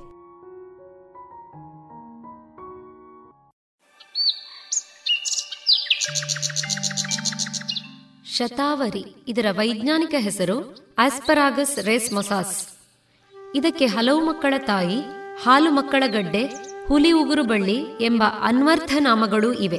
ಹಸಿರು ಬಳ್ಳಿಯಲ್ಲಿ ಸಪುರವಾದ ಎಲೆಗಳಿರುವ, ಇದನ್ನೇ ಹೋಲುವ ಇನ್ನೊಂದು ಜಾತಿಯ ಸಸ್ಯಗಳನ್ನು ಹೂಗಳ ಮಧ್ಯೆ ಪುಷ್ಪಾಲಂಕಾರ ಮಾಡುವಾಗ ಸೇರಿಸಿಕೊಳ್ಳುತ್ತಾರೆ. ಅದೇ ರೀತಿ ಕಾಣುವ ಶತಾವರಿ ಬಳ್ಳಿ ಹುಲಿ ಉಗುರಿನಂತೆ ಕೆಳಮುಖವಾಗಿ ಮುಳ್ಳುಗಳಿರುತ್ತವೆ. ಕೆಳಮುಖವಾಗಿ ಬಾಗಿದ ಎಲೆಗಳಿಂದ ಇದು ಕೂಡಿದೆ. ಮಲ್ಲಿಗೆಯಂತೆ ಚಿಕ್ಕ ಚಿಕ್ಕ ಬಳ್ಳಿ ಹೂಗಂಚಲುಗಳಿಂದ ಕಂಡುಬರುತ್ತದೆ. ಉರುಟು ಕೆಂಪು ಹಣ್ಣಿನಿಂದ ಕಂಗೊಳಿಸುತ್ತದೆ. ಅದರೊಳಗೆ ಕಪ್ಪು, ಬೂದಿ, ಬಿಳಿ ಮಿಶ್ರಿತ ಧಾರೆಗಳಿಂದ ಕೂಡಿದ ಒಂದು, ಎರಡು ಬೀಜಗಳನ್ನು ಹೊಂದಿರುತ್ತದೆ. ನೋಡುವಾಗ ಎಲೆಗಳಂತೆ ಕಂಡರೂ, ಗಾಳಿ ಮರದ ಎಲೆಯಂತೆ ಸಪುರ ಕಡ್ಡಿಯಾಕಾರದ ಎಲೆಗಳ ಸಮೂಹ ಮರವನ್ನು ಆಧರಿಸಿ ಬೆಳೆಯುತ್ತದೆ ಅಥವಾ ನೆಲದಲ್ಲಿ ಹರಡುತ್ತದೆ. ಬುಡದಲ್ಲಿ ರಸವತ್ತಾದ ನೀಳವಾದ ದಪ್ಪ ಹಲವು ಗಡ್ಡೆಗಳ ಗೊಂಚಲಿನಿಂದ ಕೂಡಿರುತ್ತದೆ. ಇದನ್ನೇ ಔಷಧಿಗಾಗಿ ಉಪಯೋಗಿಸುತ್ತಾರೆ. ಬಹಳಷ್ಟು ಔಷಧೀಯ ಗುಣಗಳಿರುವ ಸಸ್ಯ, ಸ್ತ್ರೀಯರ ಸ್ತನ್ಯವರ್ಧಕ, ರಕ್ತಪೋಷಕ, ರಕ್ತವರ್ಧಕ, ರಕ್ತಶೋಧಕ, ಗರ್ಭಾಶಯದ ಅತಿಸ್ರಾವ, ಮೂತ್ರ ಹೊರಹಾಕುವ, ದೃಷ್ಟಿದೋಷ, ಉರಿಮೂತ್ರ, ಹೊಟ್ಟೆ ಉರಿ, ಮರೆವು, ಕ್ಷೀಣ ಶರೀರದಲ್ಲಿ ದೇಹ ಪುಷ್ಟಿಗಾಗಿ ಇದನ್ನು ಉಪಯೋಗಿಸುತ್ತಾರೆ. ಸ್ತನ್ಯವರ್ಧಕ. ಪ್ರಸವ ನಂತರ ಮಗುವಿಗೆ ಎದೆಹಾಲು ಕಡಿಮೆಯಾಗಿರುವಾಗ ಇದರ ರಸವನ್ನು ಕಲ್ಲು ಸಕ್ಕರೆ ಹಾಕಿ ಕುಡಿಯಬೇಕು. ಇದೇ ಗಡ್ಡೆಯನ್ನು ಒಣಗಿಸಿ, ಪುಡಿ ಮಾಡಿ, ಮಾರಾಟ ಮಾಡುವ ಫಾರ್ಮಸಿಗಳೂ ಇವೆ. ಹಸಿ ಗಡ್ಡೆಯನ್ನು ಜಜ್ಜಿ, ಹಾಲು ಕಷಾಯ ಮಾಡಿಯೂ ಕುಡಿಯಬಹುದು. ದಿನಕ್ಕೆ ಇಪ್ಪತ್ತು ಗ್ರಾಮಿನಷ್ಟು ಹಸಿ ಗಡ್ಡೆಯನ್ನು ಒಂದು ತಿಂಗಳು ಕಾಲ ಕುಡಿಯಬೇಕು. ಇದರ ಆಲ್ಕೋಹಾಲಿಕ್ ಎಕ್ಸ್ಟ್ರಾಕ್ಟ್ ಅನ್ನು ಸ್ತ್ರೀಯರಿಗೆ ಚುಚ್ಚುಮದ್ದಿನ ಮೂಲಕ ಕೊಟ್ಟರೆ ಹಾಲಿನ ಗ್ರಂಥಿಗಳು ಉಬ್ಬಿಕೊಳ್ಳುತ್ತದೆ. ಹಾಲಿನ ಉತ್ಪತ್ತಿ ಜಾಸ್ತಿಯಾಗುತ್ತದೆ ಎಂದು ಕಂಡುಕೊಂಡವರಿದ್ದಾರೆ. ಅತಿಸ್ರಾವ. ಶತಾವರಿಯ ಇನ್ನೊಂದು ಉಪಯೋಗ, ಅತಿಸ್ರಾವ ಮುಟ್ಟಿನ ಸಮಯದಲ್ಲಿ ಅತಿಸ್ರಾವ ಅಥವಾ ಮುಟ್ಟು ನಿಲ್ಲುವ ಸಮಯದಲ್ಲಿ ಅತಿಸ್ರಾವ ಇರುವಾಗ ಒಂದು, ಎರಡು ಬೇರುಗಳನ್ನು ತುಂಡು ಮಾಡಿ, ಜಜ್ಜಿ, ಪುಡಿ ಮಾಡಿ, ಕಷಾಯ ಅಥವಾ ಹಾಲು ಕಷಾಯ ಮಾಡಿ ಕುಡಿಯಬೇಕು. ಕೇವಲ ಶತಾವರಿಯಲ್ಲದೆ ಇನ್ನಿತರ ಗಿಡಮೂಲಿಕೆಗಳನ್ನು ಸೇರಿಸಿಕೊಂಡು ತಯಾರಿಸಿದ ಔಷಧಿಗಳು ಹೆಚ್ಚು ಫಲಪ್ರದವಾಗಿದೆ. ಮೂತ್ರದ ತೊಂದರೆ. ಮೂತ್ರದ ಕಲ್ಲು, ಮೂತ್ರದ ಉರಿ ಇರುವಾಗ ಇದರ ಕಷಾಯ ಅಥವಾ ಇದರೊಂದಿಗೆ ಇನ್ನೂ ಕೆಲವು ಸಮಾನ ಗುಣಗಳಿರುವ ಔಷಧಿಯನ್ನು ಸೇರಿಸಿ ಸೇವಿಸಬೇಕು. ದೃಷ್ಟಿದೋಷ. ಗೋಲಾಕಾರದ ಕಣ್ಣಿನ ಒಳಗೆ ದಪ್ಪ ದ್ರವ ಇರುತ್ತದೆ. ಇದರಲ್ಲಿ ನಿರ್ದಿಷ್ಟ ಪ್ರಮಾಣದ ಪೋಷಕಾಂಶಗಳು ಇರುತ್ತದೆ. ಇದರ ಕೊರತೆಯಿಂದಲೂ ದೃಷ್ಟಿಯಲ್ಲಿ ವ್ಯತ್ಯಾಸ, ದೃಷ್ಟಿ ಮಸುಕಾಗುವುದು ಕಂಡುಬರುತ್ತದೆ. ಬಹಳಷ್ಟು ಪೋಷಕಾಂಶಗಳಿಂದ ಕೂಡಿದ ಶತಾವರಿಯ ಉಪಯೋಗ ಪ್ರಯೋಜನಕಾರಿಯಾಗಿದೆ. ಹೊಟ್ಟೆ ಉರಿ, ಹೈಪರ್ ಅಸಿಡಿಟಿ ಈಗಿನ ಒತ್ತಡದ ಜೀವನ ಶೈಲಿಯಲ್ಲಿ ಅಸಿಡಿಟಿಯಂತಹ ತೊಂದರೆ ಜನರನ್ನು ತೀವ್ರ ಕಾಡುತ್ತಿದೆ. ಶತಾವರಿ ಚೂರ್ಣವನ್ನು ಹಾಲಿನಲ್ಲಿ ಸೇರಿಸಿ ದಿನಕ್ಕೆರಡು ಸಲ ಕುಡಿಯುವುದರಿಂದ ಹೊಟ್ಟೆ ತಂಪಾಗುತ್ತದೆ. ಹೊಟ್ಟೆ ಹುಣ್ಣಿನಲ್ಲಿಯೂ ಇದು ಸಹಕಾರಿಯಾಗಿದೆ. ಶತಾವರಿಯ ಈ ಎಲ್ಲಾ ಉಪಯೋಗಗಳು ಜನಸಾಮಾನ್ಯರಿಗೆ ತಿಳಿದಿದೆ. ಇವೆಲ್ಲವೂ ಭಾವಪ್ರಕಾಶ ಗ್ರಂಥದಲ್ಲಿಯೂ ಉಲ್ಲೇಖಿಸಲ್ಪಟ್ಟಿದೆ. ವೈಜ್ಞಾನಿಕವಾಗಿಯೂ ಸಮರ್ಥಿಸಿದ್ದಾರೆ. ಕೃಷಿ. ಗಡ್ಡೆಯಿಂದ ಚಿಗುರಿದ ಗಿಡಗಳನ್ನು ನಾಟಿ ಮಾಡಬಹುದು ಅಥವಾ ಇದರ ಬೀಜವನ್ನು ಇಪ್ಪತ್ನಾಲ್ಕು ಗಂಟೆ ಗೋಮೂತ್ರದಲ್ಲಿ ಇಟ್ಟು ನಂತರ ಬಿತ್ತಿ ಗಿಡ ಮಾಡಬಹುದು. ಒಂದರಿಂದ ಒಂದೂವರೆ ಅಡಿ ಆಳ ಮಾಡಿ, ಹದ ಮಾಡಿದ ಮಣ್ಣಿನಲ್ಲಿ ಸಾವಯವ ಗೊಬ್ಬರ ಮಿಶ್ರ ಮಾಡಿ ಒಂದೂವರೆ ಅಡಿ ಅಂತರದಲ್ಲಿ ನೆಡಬೇಕು. ಎರಡೂ ಬದಿಗಳಲ್ಲಿ ನೀರುಣಿಸಲು ಅವಕಾಶ ಮಾಡಬೇಕು. ಪ್ರಾರಂಭದಲ್ಲಿ ವಾರಕ್ಕೆ ಎರಡು ಸಲ, ನಂತರ ಹದಿನೈದು ದಿನಕ್ಕೊಮ್ಮೆ ನೀರುಣಿಸಿದರೆ ಸಾಕು. ಒಂದು ಎಕರೆಗೆ ನಾನ್ನೂರರಿಂದ ಆರ್ನೂರು ಗ್ರಾಂ ಬೀಜ ಬೇಕು. ಪೊದೆಯಾಕಾರದಲ್ಲಿ ಬೆಳೆಯುತ್ತದೆ. ಅಧಿಕವಾಗಿ ಬೆಳೆದ ಬಳ್ಳಿಗಳನ್ನು ಸಮರುವಿಕೆ ಮಾಡಬೇಕು ಅಥವಾ ಎರಡು ಮೀಟರ್ ಎತ್ತರದ ಗೂಟಗಳಿಂದ ಆಧರಿಸಬಹುದು. ಹದಿನೈದರಿಂದ ಇಪ್ಪತ್ತು ತಿಂಗಳುಗಳ ನಂತರ ಗಡ್ಡೆಗಳನ್ನು ಸಂಗ್ರಹಿಸಬಹುದು.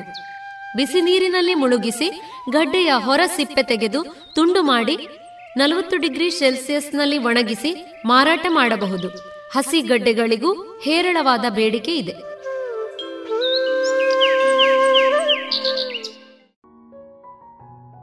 ಇದುವರೆಗೆ ವಿವೇಕ ಸಂಜೀವಿನಿ ಸರಣಿ ಕಾರ್ಯಕ್ರಮದಲ್ಲಿ ಶತಾವರಿ ಕುರಿತ ಮಾಹಿತಿಗಳನ್ನ ಕೇಳಿದಿರಿ. ಇನ್ನು ಮುಂದಿನ ಸೋಮವಾರದ ಸಂಚಿಕೆಯಲ್ಲಿ ಮತ್ತಷ್ಟು ಹೊಸ ವಾರದ ಮದ್ದಿನೊಂದಿಗೆ ಮತ್ತೆ ವಿವೇಕ ಸಂಜೀವಿನಿ ಕಾರ್ಯಕ್ರಮದಲ್ಲಿ ಭೇಟಿಯಾಗೋಣ. ಅಕ್ಕ ಏನ್ ಸಖತ್ತಾಗಿದೆ ಕಣೆ ಇದು? ಹೌದಾ? ಏನದು ನೋಡೋಣ. ಆನ್ಲೈನ್ ಅಲ್ಲಿ ನೋಡು ಎಷ್ಟು ಚೀಪ್ ಆಗಿ ಬೆಸ್ಟ್ ಆಗಿದೆ. ಹೌದ್ ಹೌದು ಎಲ್ಲಾ ಬೆಸ್ಟೇ ಆಗಿರುತ್ತೆ. ಯಾವ ಆನ್ಲೈನ್ ಬೇಡ ಏನ್ ಬೇಡ. ಇನ್ಮೇಲೆ ಎಲ್ಲಾನು ಡೈರೆಕ್ಟ್ ಶಾಪಿಂಗ್ ನಮ್ಮ ಮಕ್ಕಳ ಒಳ ಉಡುಪಿಗೆ ಆನ್ಲೈನ್ ಅಂತೂ ಬೇಡವೇ ಬೇಡ. ಮತ್ತೆ ನನ್ನ ಯೂನಿಫಾರ್ಮ್ಗೆ ಇನ್ನರ್ ವೇರ್ ಇದೆಯಲ್ಲ ಲಶ್ ಫ್ಯಾಷನ್ ಲಶ್ ಫ್ಯಾಷನ್ ಅದೆಲ್ಲಿ? ಹೌದು ಮತ್ತೆ. ಮಹಿಳೆಯರ ಯುವತಿಯರ ಅಚ್ಚುಮೆಚ್ಚಿನ ಲಶ್ ಫ್ಯಾಷನ್ ಟ್ರೆಡಿಷನಲ್ ಹಾಗೂ ಫ್ಯಾಷನ್ ಸಾರಿ ಬ್ಲೌಸ್ನಿಂದ ಹಿಡಿದು dress suitings gym wear sports maternity wear ಹಾಗೂ ಯೂನಿಫಾರ್ಮ್ಗೂ ಸರಿ ಹೊಂದುವ ಎಲ್ಲಾ ರೀತಿಯ ಒಳ ಉಡುಪುಗಳು ಜೊತೆಗೆ ವೆರೈಟಿ ವೆರೈಟಿ ನೈಟ್ ಡ್ರೆಸ್ಗಳು ಕೂಡ ಲಶ್ ಫ್ಯಾಷನ್ನಲ್ಲಿ ಲಭ್ಯ. ಹೌದಾ ಅಮ್ಮ? ಅದೆಲ್ಲಿ? ನನಗೂ ನಿಮಗೂ ಎಲ್ಲಾ ತರಹದ ಔಟ್ಫಿಟ್ ಗಳಿಗೂ ಸಂಗಾತಿಯಾಗಲಿದೆ ಲಶ್ ಫ್ಯಾಷನ್ ಇದೀಗ ಕೋರ್ಟ್ ರೋಡ್ನಲ್ಲಿ ಲಶ್ ಫ್ಯಾಷನ್ ಇನ್ಸೈಡ್ ಮಾತ್ರವಲ್ಲ ಜಿಎಲ್ ಒನ್ ಮಾಲ್ ನಲ್ಲೂ ಲಶ್ ಫ್ಯಾಷನ್ ಇನ್ಸೈಡ್ ಮಳಿಗೆ ಇದೆ. ಹಾಗಾದ್ರೆ ಈಗಲೇ ಹೋಗೋಣ ಬನ್ನಿ.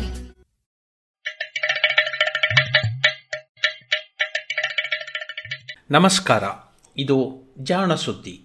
ವಿಜ್ಞಾನ ವಿಚಾರ ಹಾಗೂ ವಿಸ್ಮಯಗಳ ಧ್ವನಿ ಪತ್ರಿಕೆ. ಪ್ರತಿ ವಾರ ಹೊಸ ಜ್ಞಾನ. ಕೇಳು ಕೇಳು ಕೇಳು ಜಾಣ ಜಾಣ ಸುದ್ದಿಯ ಕೇಳು ಕೇಳು ಕೇಳು ಜಾಣ. ಇಂದು ಹಂದು ಮುಂದು ಹಿಂದು ಹರಿವು ತಿಳಿವು ಚುಟುಕು ತೆರಗು ನಿತ್ಯ ನುಡಿಯುವತ್ತು ತರಲು, ನಿತ್ಯ ನುಡಿಯುವತ್ತು ತರಲು. ಕೇಳಿ ಜಾಣರ, ಜಾಣ ಸುದ್ದಿಯ, ಕೇಳು ಕೇಳು ಕೇಳು ಜಾಣ. ಜಾಣ ಸುದ್ದಿಯ, ಕೇಳು ಕೇಳು ಕೇಳು ಜಾಣ. ಜಾಣ ಸುದ್ದಿ, ಸಂಪುಟ ಐದು, ಸಂಚಿಕೆ ಇಪ್ಪತ್ತೈದು. ಇಂದು ನೀವು ಕೇಳಲಿದ್ದೀರಿ, ಮುಪ್ಪು ನಿಧಾನಿಸುವ ಆಮ್ಲ. ಪ್ಲಾಸ್ಟಿಕ್ ಪುರಾಣ ಹದಿನಾಲ್ಕು, ಪ್ಲಾಸ್ಟಿಕ್ ಶಿಲಾಯುಗ. ಬೀಗಲ್ ಸಾಹಸಯಾನ ಸಂಚಿಕೆ ನೂರ ಎಂಬತ್ತೆರಡು ಹಾಗೂ ವಾರದ ವಿಜ್ಞಾನಿ ಚಾರ್ಲ್ಸ್ ಲೂಯಿ ಆಲ್ಫನ್ಸಿ ಲವೆರಾನ್.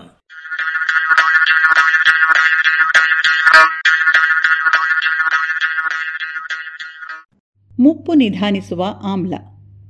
ಮುಪ್ಪು ಬರುವುದೇ ಬೇಡ ಅಂತ ಬಹಳಷ್ಟು ಜನ ಅದು ಅನಿವಾರ್ಯ ಅಂತ ಗೊತ್ತಿದ್ದರೂ ಆಸೆ ಪಡುತ್ತಾರೆ. ಮುಪ್ಪನ್ನಾಗಲಿ, ಸಾವನ್ನಾಗಲಿ ತಡೆಯಲಾಗದು ನಿಜ. ಆದರೆ ಅವು ನಿಧಾನವಾಗಿ ಬರುವಂತಾದರೂ ಮಾಡಬಾರದೆ. ಬದುಕನ್ನು ಇನ್ನಷ್ಟು ದಿನ ಖುಷಿಯಾಗಿ ಕಳೆಯುವಂತೆ ಮಾಡಬಾರದೆ. ಇದು ಹೀಗೊಂದು ಸಾಧ್ಯತೆಯೂ ಇರಬಹುದು ಅನ್ನುತ್ತದೆ ಇತ್ತೀಚೆಗೆ ಪ್ರಕಟವಾದ ಒಂದು ಸಂಶೋಧನೆ. ನಮ್ಮ ಆಹಾರದಲ್ಲಿ ಇರುವ ಟಾರಿನ್ ಎನ್ನುವ ಅಮಿನೋ ಆಮ್ಲವೊಂದನ್ನು ಸೇವಿಸಿದಾಗ ನಡುವಯಸ್ಕ ಇಲಿಗಳ ಆಯುಸ್ಸು ಶೇಕಡ ಹತ್ತರಿಂದ ಹದಿನೈದರಷ್ಟು ಹೆಚ್ಚಿತು ಅನ್ನುವುದು ಈ ಸಂಶೋಧನೆಯ ಸಾರ. ನವದೆಹಲಿಯ ನ್ಯಾಷನಲ್ ಇನ್ಸ್ಟಿಟ್ಯೂಟ್ ಆಫ್ ಇಮ್ಯುನಾಲಜಿ ಸಂಸ್ಥೆಯ ವಿಜ್ಞಾನಿ ಹಾಗೂ ಸದ್ಯಕ್ಕೆ ಅಮೆರಿಕೆಯ ಕೊಲಂಬಿಯಾ ವಿಶ್ವವಿದ್ಯಾನಿಲಯಕ್ಕೆ ತೆರಳಿರುವ ವಿಜಯ್ ಕೆ ಯಾದವ್ ಮತ್ತು ಸಂಗಡಿಗರು ಹೀಗೊಂದು ಸಂಗತಿಯನ್ನು ಪತ್ತೆ ಮಾಡಿರುವುದಾಗಿ ಸೈನ್ಸ್ ಪತ್ರಿಕೆ ವರದಿ ಮಾಡಿದೆ. ಮುಪ್ಪನ್ನು ದೂರವಿಡುತ್ತವೆ ಎಂದು ಹೇಳುವ ಹಲವಾರು ವಸ್ತುಗಳು ಪತ್ತೆಯಾಗಿವೆ. ಆದರೆ ಇವೆಲ್ಲವೂ ಮುಪ್ಪಿನ ಕಾರಣದಿಂದಾಗಿ ಆದಂಥವೋ ಅಥವಾ ಮುಪ್ಪನ್ನು ಉಂಟು ಮಾಡುವಂಥವೋ ಎನ್ನುವುದು ಸ್ಪಷ್ಟವಾಗಿಲ್ಲ. ಮುಪ್ಪನ್ನು ಉಂಟು ಮಾಡಬಲ್ಲ ಅಥವಾ ಅದನ್ನು ದೂರವಿಡಬಲ್ಲ ಯಾವುದೇ ವಸ್ತು, ಔಷಧವೋ, ಆಹಾರವೋ ಒಟ್ಟಾರೆ ಯೌವನದಲ್ಲಿ ಸೇವಿಸಿದಾಗ ಮುಪ್ಪು ಬರುವುದನ್ನು ನಿಧಾನಿಸಬೇಕು. ಅಂತಹ ವಸ್ತುವೇ ಮುಪ್ಪಿನ ತಡೆಗೆ ಕಾರಣ ಎನ್ನುವ ತರ್ಕವನ್ನು ಯಾದವ್ ಮುಂದಿಟ್ಟಿದ್ದಾರೆ. ಈ ತರ್ಕದ ಬೆನ್ನು ಹತ್ತಿದ ಅವರು, ಯುವಕರಲ್ಲಿಯೂ ಮುದುಕರಲ್ಲಿಯೂ ವ್ಯತ್ಯಾಸವಾಗಬಹುದಾದ ಜೈವಿಕ ರಾಸಾಯನಿಕಗಳನ್ನು ಹುಡುಕಿದ್ದಾರೆ. ಇಂತಹುದೊಂದು ವಸ್ತುವೇ ಟಾರಿನ್.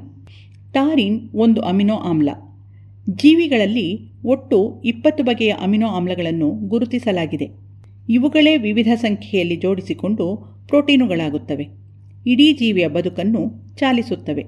ಇಪ್ಪತ್ತು ಅಮಿನೋ ಆಮ್ಲಗಳಲ್ಲಿ ಕೆಲವನ್ನು ದೇಹ ಅರಗಿಸಿಕೊಂಡ ಆಹಾರದಿಂದ ತಯಾರಿಸಿಕೊಳ್ಳಬಲ್ಲುದು. ಇನ್ನು ಕೆಲವನ್ನು ದೇಹ ತಯಾರಿಸಿಕೊಳ್ಳಲಾರದು. ಅಂತಹವನ್ನು ಆಹಾರದಲ್ಲಿಯೇ ನೀಡಬೇಕು. ಇಂತಹವನ್ನು ಅವಶ್ಯಕ ಅಮಿನೋ ಆಮ್ಲಗಳು ಎನ್ನುತ್ತಾರೆ. ಅವಶ್ಯಕ ಅಮಿನೋ ಆಮ್ಲಗಳು ದೇಹದಲ್ಲಿ ಕಡಿಮೆಯಾಗುವುದು ವಿಚಿತ್ರವೇನಲ್ಲ. ಅಂತಹ ಅಮಿನೋ ಆಮ್ಲಗಳಿಲ್ಲದ ಆಹಾರವನ್ನು ಸೇವಿಸಿದಾಗ ದೇಹದಲ್ಲಿ ಅವುಗಳ ಪ್ರಮಾಣವು ಕಡಿಮೆಯಾಗುತ್ತದೆ. ಟಾರಿನು ಅಂತಹ ಅವಶ್ಯಕ ಆಮ್ಲ ಅಲ್ಲ. ದೇಹವೇ ಅದನ್ನು ತಯಾರಿಸಬಲ್ಲುದು. ಆದರೂ ಮುಪ್ಪು ಅಡರುತ್ತಿದ್ದಂತೆ ದೇಹದಲ್ಲಿ ಟಾರಿನಿನ ಪ್ರಮಾಣ ಕಡಿಮೆಯಾಗುತ್ತದಂತೆ. ಉದಾಹರಣೆಗೆ, ಒಂದು ತಿಂಗಳ ಇಲಿಮರಿಯ ಪ್ರತಿ ಮಿಲಿ ರಕ್ತದಲ್ಲಿ ಅಂದಾಜು ನೂರ್ಮೂವತ್ತು ನ್ಯಾನೋಗ್ರಾಮ್ ಟಾರಿನ್ ಇರುತ್ತದೆ. ಅದೇ ಒಂದೂವರೆ ವರ್ಷ ವಯಸ್ಸಿನ ಇಲಿಗಳಲ್ಲಿ ಅದು ಕೇವಲ ಮೂವತ್ತು ನ್ಯಾನೋಗ್ರಾಮ್ ಮಾತ್ರ. ಒಂದೂವರೆ ವರ್ಷದ ಇಲಿ ಸರಿಸುಮಾರು ಅರವತ್ತು ವರ್ಷ ವಯಸ್ಸಾದವರಿಗೆ ಸಮ. ಇಲಿಗಳಲ್ಲಿ ಮಾತ್ರವಲ್ಲ, ಮಂಗಗಳು ಹಾಗೂ ಮಾನವರಲ್ಲಿಯೂ ಇದೇ ಬಗೆಯಲ್ಲಿ ಟಾರಿನು ಪ್ರಮಾಣ ಕಡಿಮೆಯಾಗುತ್ತಾ ಹೋಗುತ್ತದೆ. ಐದು ವರ್ಷದ ಮಂಗದ ಮರಿಗಳಲ್ಲಿ ಇರುವುದರ ಶೇಕಡ ಹದಿನೈದರಷ್ಟು ಮಾತ್ರ ಹದಿನೈದು ವರ್ಷದ ಮಂಗಗಳಲ್ಲಿ ಇರುತ್ತದಂತೆ. ಹಾಗೆಯೇ ಮಕ್ಕಳಿಗೆ ಹೋಲಿಸಿದಾಗ ವೃದ್ಧರಲ್ಲಿ ಶೇಕಡ ಎಂಬತ್ತರಷ್ಟು ಟಾರಿನ್ ಕಡಿಮೆಯಾಗಿತ್ತು. ಹೀಗೆ ಮುಪ್ಪಾಗುತ್ತಿದ್ದಂತೆ ಟಾರಿನ್ ಪ್ರಮಾಣ ಕುಸಿಯುತ್ತಿರುವುದರಿಂದ ಅದೇನಾದರೂ ಮುಪ್ಪಿಗೆ ಕಾರಣವಾದ ಅಂಶವಿರಬಹುದೋ ಎಂಬ ಅನುಮಾನ ಇವರಿಗೆ. ಬೆಳೆಯುವ ವಯಸ್ಸಿನಲ್ಲಿ ಟಾರಿನ್ ಕೊರತೆ ಇದ್ದರೆ ಅಂತಹ ಮಕ್ಕಳ ಸ್ನಾಯುಗಳು ನರಮಂಡಲ ಹಾಗೂ ಕಣ್ಣಿನ ಬೆಳವಣಿಗೆ ಕುಂದುತ್ತದೆ ಎನ್ನುವುದು ಈ ಗುಮಾನಿಗೆ ಕಾರಣ. ಹಾಗಿದ್ದರೆ ಟಾರಿನನ್ನು ಪೂರಕ ಆಹಾರವನ್ನಾಗಿ ನೀಡಿದರೆ ಅಥವಾ ಆಹಾರದ ಜೊತೆಗೆ ಟಾರಿನನ್ನು ನೀಡಿದರೆ ಮುಪ್ಪುಂಟಾಗುವುದನ್ನು ನಿಧಾನಿಸಬಹುದೇ? ಅಥವಾ ಮುಪ್ಪಿನಿಂದ ದೇಹದಲ್ಲಿ ಆಗುವ ಪರಿಣಾಮಗಳನ್ನು ಕಡಿಮೆ ಮಾಡಬಹುದೇ? ಈ ಪ್ರಶ್ನೆಗಳ ಬೆಂಬತ್ತಿದ ವಿಜಯ್ ಯಾದವರ ತಂಡ ಹಲವು ಪ್ರಯೋಗಗಳನ್ನು ನಡೆಸಿದೆ. ಇಲಿಗಳಲ್ಲಿ ಒಂದು ಗುಂಪಿಗೆ ನಿತ್ಯವೂ ಆಹಾರದ ಜೊತೆಗೆ ದಿನಕ್ಕೊಮ್ಮೆ ಎನ್ನುವಂತೆ ಟಾರಿನ್ ಉಣಿಸಿದ್ದಾರೆ. ಇನ್ನೊಂದು ಗುಂಪಿನ ಇಲಿಗಳಿಗೆ ಟಾರಿನ್ ಬದಲಿಗೆ ಅಷ್ಟೇ ಪ್ರಮಾಣದ ನೀರನ್ನಷ್ಟೇ ಕುಡಿಯಲು ಕೊಟ್ಟಿದ್ದಾರೆ. ಹೀಗೆ ಅವು ಬದುಕಿರುವವರೆಗೂ ಒಂದು ಗುಂಪಿಗೆ ಟಾರಿನ್ ಪೂರೈಕೆಯಾಗಿದೆ. ಈ ಎರಡೂ ಗುಂಪಿನ ಇಲಿಗಳು ಎಷ್ಟು ದೀರ್ಘಕಾಲ ಬದುಕುತ್ತವೆ ಎಂದು, ಅವುಗಳ ದೇಹದಲ್ಲಿನ ವಿವಿಧ ಅಂಗಗಳಲ್ಲಿ ಮುಪ್ಪಿನ ಲಕ್ಷಣಗಳು ಯಾವಾಗ ಕಾಣಿಸಲು ಆರಂಭಿಸುತ್ತವೆ ಮತ್ತು ಎಷ್ಟು ಪ್ರಮಾಣದಲ್ಲಿ ಎಂಬುದನ್ನು ಪರಿಶೀಲಿಸಿದ್ದಾರೆ. ಮುಪ್ಪು ಅಡರಿದಾಗ ಸ್ನಾಯುಗಳ ಶಕ್ತಿ ಕುಂದುತ್ತದೆ. ನರ ಹಾಗೂ ಸ್ನಾಯುಗಳ ನಡುವಣ ಸಂಯೋಜನೆ ಕಡಿಮೆಯಾಗಿ ನಡುಕ ಮೊದಲಾದವು ಕಾಣಿಸುತ್ತವೆ. ದೇಹದಲ್ಲಿ ಅನವಶ್ಯಕವಾಗಿ ಕೊಬ್ಬು ಸಂಗ್ರಹವಾಗುತ್ತದೆ ಹಾಗೂ ಇನ್ಸುಲಿನ್ ಉತ್ಪಾದನೆ ಕಡಿಮೆಯಾಗಿ ರಕ್ತದಲ್ಲಿ ಗ್ಲೂಕೋಸಿನ ಪ್ರಮಾಣ ಹೆಚ್ಚುತ್ತದೆ. ಟಾರಿನ್ ನೀಡಿದ ಇಲಿಗಳಲ್ಲಿ ಮುಪ್ಪಿನ ಈ ಲಕ್ಷಣಗಳು ಹೇಗಿದ್ದುವು ಎಂದು ವಿಜಯ್ ಮತ್ತು ಸಂಗಡಿಗರು ಪರಿಶೀಲಿಸಿದ್ದಾರೆ. ಟಾರಿನ್ ಸೇವಿಸಿದ ಇಲಿಗಳು ತಮ್ಮದೇ ವಯಸ್ಸಿನ ನೀರು ಕುಡಿದ ಇಲಿಗಳಿಗಿಂತಲೂ ಹೆಚ್ಚು ಚುರುಕಾಗಿದ್ದುವು. ಅವುಗಳ ಕಾಲಿನಲ್ಲಿ ಕೊಬ್ಬಿನ ಮೆತ್ತೆ ತೆಳ್ಳಗಿತ್ತು. ವಸ್ತುಗಳನ್ನು ಕೊಟ್ಟಾಗ ಅವುಗಳ ಮೇಲಿನ ಹಿಡಿತ ಹೆಚ್ಚು ಗಟ್ಟಿಯಾಗಿ ಭದ್ರವಾಗಿತ್ತು. ಇವೆಲ್ಲವೂ ಟಾರಿನ್ ಸೇವಿಸಿದ ಇಲಿಗಳಲ್ಲಿ ಮುಪ್ಪಿನ ಲಕ್ಷಣಗಳು ಕಡಿಮೆ ಎನ್ನುವುದನ್ನು ತೋರಿಸುವ ಅಂಶಗಳು. ಹಾಗೆಯೇ ಇಲಿಗಳನ್ನು ಸಾಯುವವರೆಗೂ ಸಾಕಿ ಯಾವ ವಯಸ್ಸಿನಲ್ಲಿ ಹೆಚ್ಚು ಇಲಿಗಳು ಸಾಯುತ್ತವೆ ಎಂದು ಗಣಿಸಿದ್ದಾರೆ. ಇದು ಇಲಿಗಳ ಅಂದಾಜು ಆಯುಸ್ಸನ್ನು ಸೂಚಿಸುತ್ತದೆ. ಸಾಮಾನ್ಯವಾಗಿ ಇಪ್ಪತ್ತೆಂಟು ವಾರಗಳ ವಯಸ್ಸಿನ ಇಲಿಗಳು ಬಹುತೇಕ ಸಾವನ್ನಪ್ಪುತ್ತವೆ. ಆದರೆ ಟಾರಿನ್ ಸೇವಿಸಿದ ಇಲಿಗಳಲ್ಲಿ ಈ ಸಮಯದಲ್ಲಿ ಹತ್ತರಿಂದ ಹನ್ನೆರಡು ಶತಾಂಶದಷ್ಟು ಇಲಿಗಳು ಬದುಕಿದ್ದುವು. ಅಂದರೆ ಇವುಗಳ ಆಯಸ್ಸು ಅಂದಾಜು ಹತ್ತರಿಂದ ಹದಿನೈದು ಶತಾಂಶದಷ್ಟು ಹೆಚ್ಚಿತ್ತು. ಇದನ್ನೇ ಮನುಷ್ಯರಿಗೆ ಹೋಲಿಸಿದರೆ ಅಂದಾಜು ಹತ್ತರಿಂದ ಹದಿನೈದು ವರ್ಷ ಅಧಿಕ ಆಯಸ್ಸು ಸಿಕ್ಕಿತು ಎನ್ನಬಹುದು. ಹಾಗಿದ್ದರೆ ಇನ್ನು ಟಾರಿನ್ನು ಹೆಚ್ಚಿರುವ ವಸ್ತುಗಳನ್ನು ಸೇವಿಸಬಹುದಲ್ಲವೇ? ಎಂದಿರಾ? ತಾಳಿ. ಇದು ಕೇವಲ ಇಲಿಗಳಲ್ಲಿ ಮಾತ್ರವೇ ಕಂಡಿರುವ ಫಲಿತಾಂಶ. ಮನುಷ್ಯರಲ್ಲಿಯೂ ಇದೇ ತೆರನಾದ ಫಲಗಳು ಸಿಗುತ್ತವೆ ಎನ್ನಲು ಪ್ರಯೋಗಗಳು ನಡೆಯಬೇಕು. ಅದನ್ನು ಮಾಡದೆಯೇ ಬೇಕಾಬಿಟ್ಟಿ ಟಾರಿನನ್ನು ಸೇವಿಸುವುದು ಸರಿಯಲ್ಲ ಎಂದು ಯಾದವ್ ಎಚ್ಚರಿಸಿದ್ದಾರೆ. ಅಂದಹಾಗೆ ಸಸ್ಯಾಹಾರಿಗಳಿಗೆ ಒಂದು ನಿರಾಶಾದಾಯಕ ಸುದ್ದಿ. ಹಾಲು ಮತ್ತು ಹಾಲಿನ ಉತ್ಪನ್ನಗಳ ಹೊರತಾಗಿ ಟಾರಿನ್ ಹೆಚ್ಚಿರುವ ಆಹಾರಗಳೆಲ್ಲವೂ ಮಾಂಸದ ತಿನಿಸುಗಳೇ. ದನದ ಮಾಂಸ, ಕೋಳಿಯ ಮಾಂಸ, ಮೀನು ಹಾಗೂ ಕಪ್ಪೆಚಿಪ್ಪಿನ ಪ್ರಾಣಿಗಳಲ್ಲಿ ಈ ಅಮಿನೋ ಆಮ್ಲ ಹೆಚ್ಚಿರುತ್ತದೆ. ಹಿಂದೆ ಇದನ್ನು ಗೂಳಿಗಳ ವೀರ್ಯದಿಂದ ಸೋಸುತ್ತಿದ್ದರು.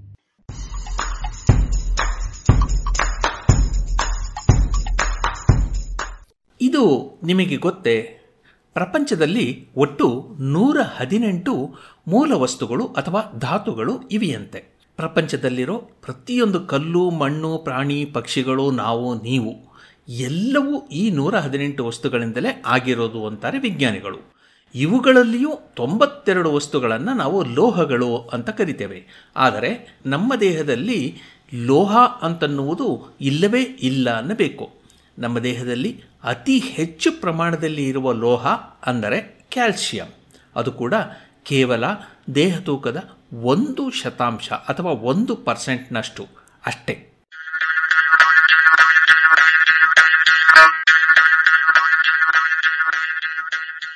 ಪ್ಲಾಸ್ಟಿಕ್ ಪುರಾಣ ಹದಿನಾಲ್ಕು. ಪ್ಲಾಸ್ಟಿಕ್ ಶಿಲಾಯುಗ. ಹೀಗೊಮ್ಮೆ ಕಲ್ಪಿಸಿಕೊಳ್ಳಿ. ಒಂದೆರಡು ಸಾವಿರ ವರ್ಷಗಳ ನಂತರ ಇತಿಹಾಸಕಾರರು ಪುಸ್ತಕಗಳನ್ನು ಬರೆಯುವಾಗ ನಾವು ಈಗ ಇರುವ ಕಾಲಘಟ್ಟವನ್ನ ಏನೆಂದು ಗುರುತಿಸಬಹುದು? ಹೀಗೊಂದು ಪ್ರಶ್ನೆ ಕೇಳಿದ್ರೆ ಏನು ಉತ್ತರ ಬರಬಹುದು? ಯೋಚಿಸಿ. ಇದು ತಮಾಷೆ ಅಲ್ಲ.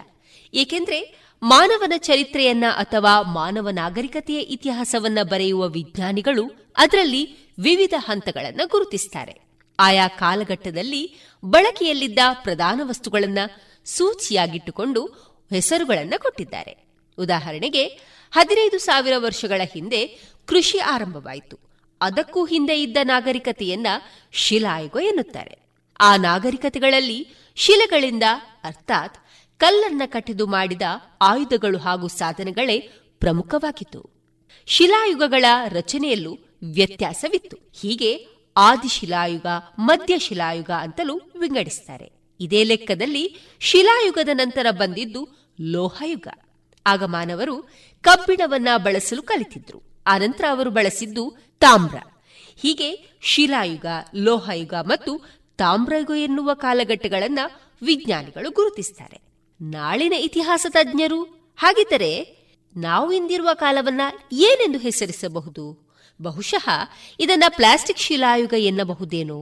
ಏಕೆಂದರೆ ಇಪ್ಪತ್ತು ಹಾಗೂ ಇಪ್ಪತ್ತೊಂದನೆಯ ಶತಮಾನದಲ್ಲಿ ಎಲ್ಲಿ ನೋಡಿದ್ರೂ ಪ್ಲಾಸ್ಟಿಕ್ ಜೊತೆಗೆ ಇವು ಬೇರೆ ವಸ್ತುಗಳ ಹಾಗೆ ಸುಲಭವಾಗಿ ಶಿಥಿಲವಾಗದ್ದರಿಂದ ದೀರ್ಘಕಾಲ ಉಳಿದಿರ್ತವೆ.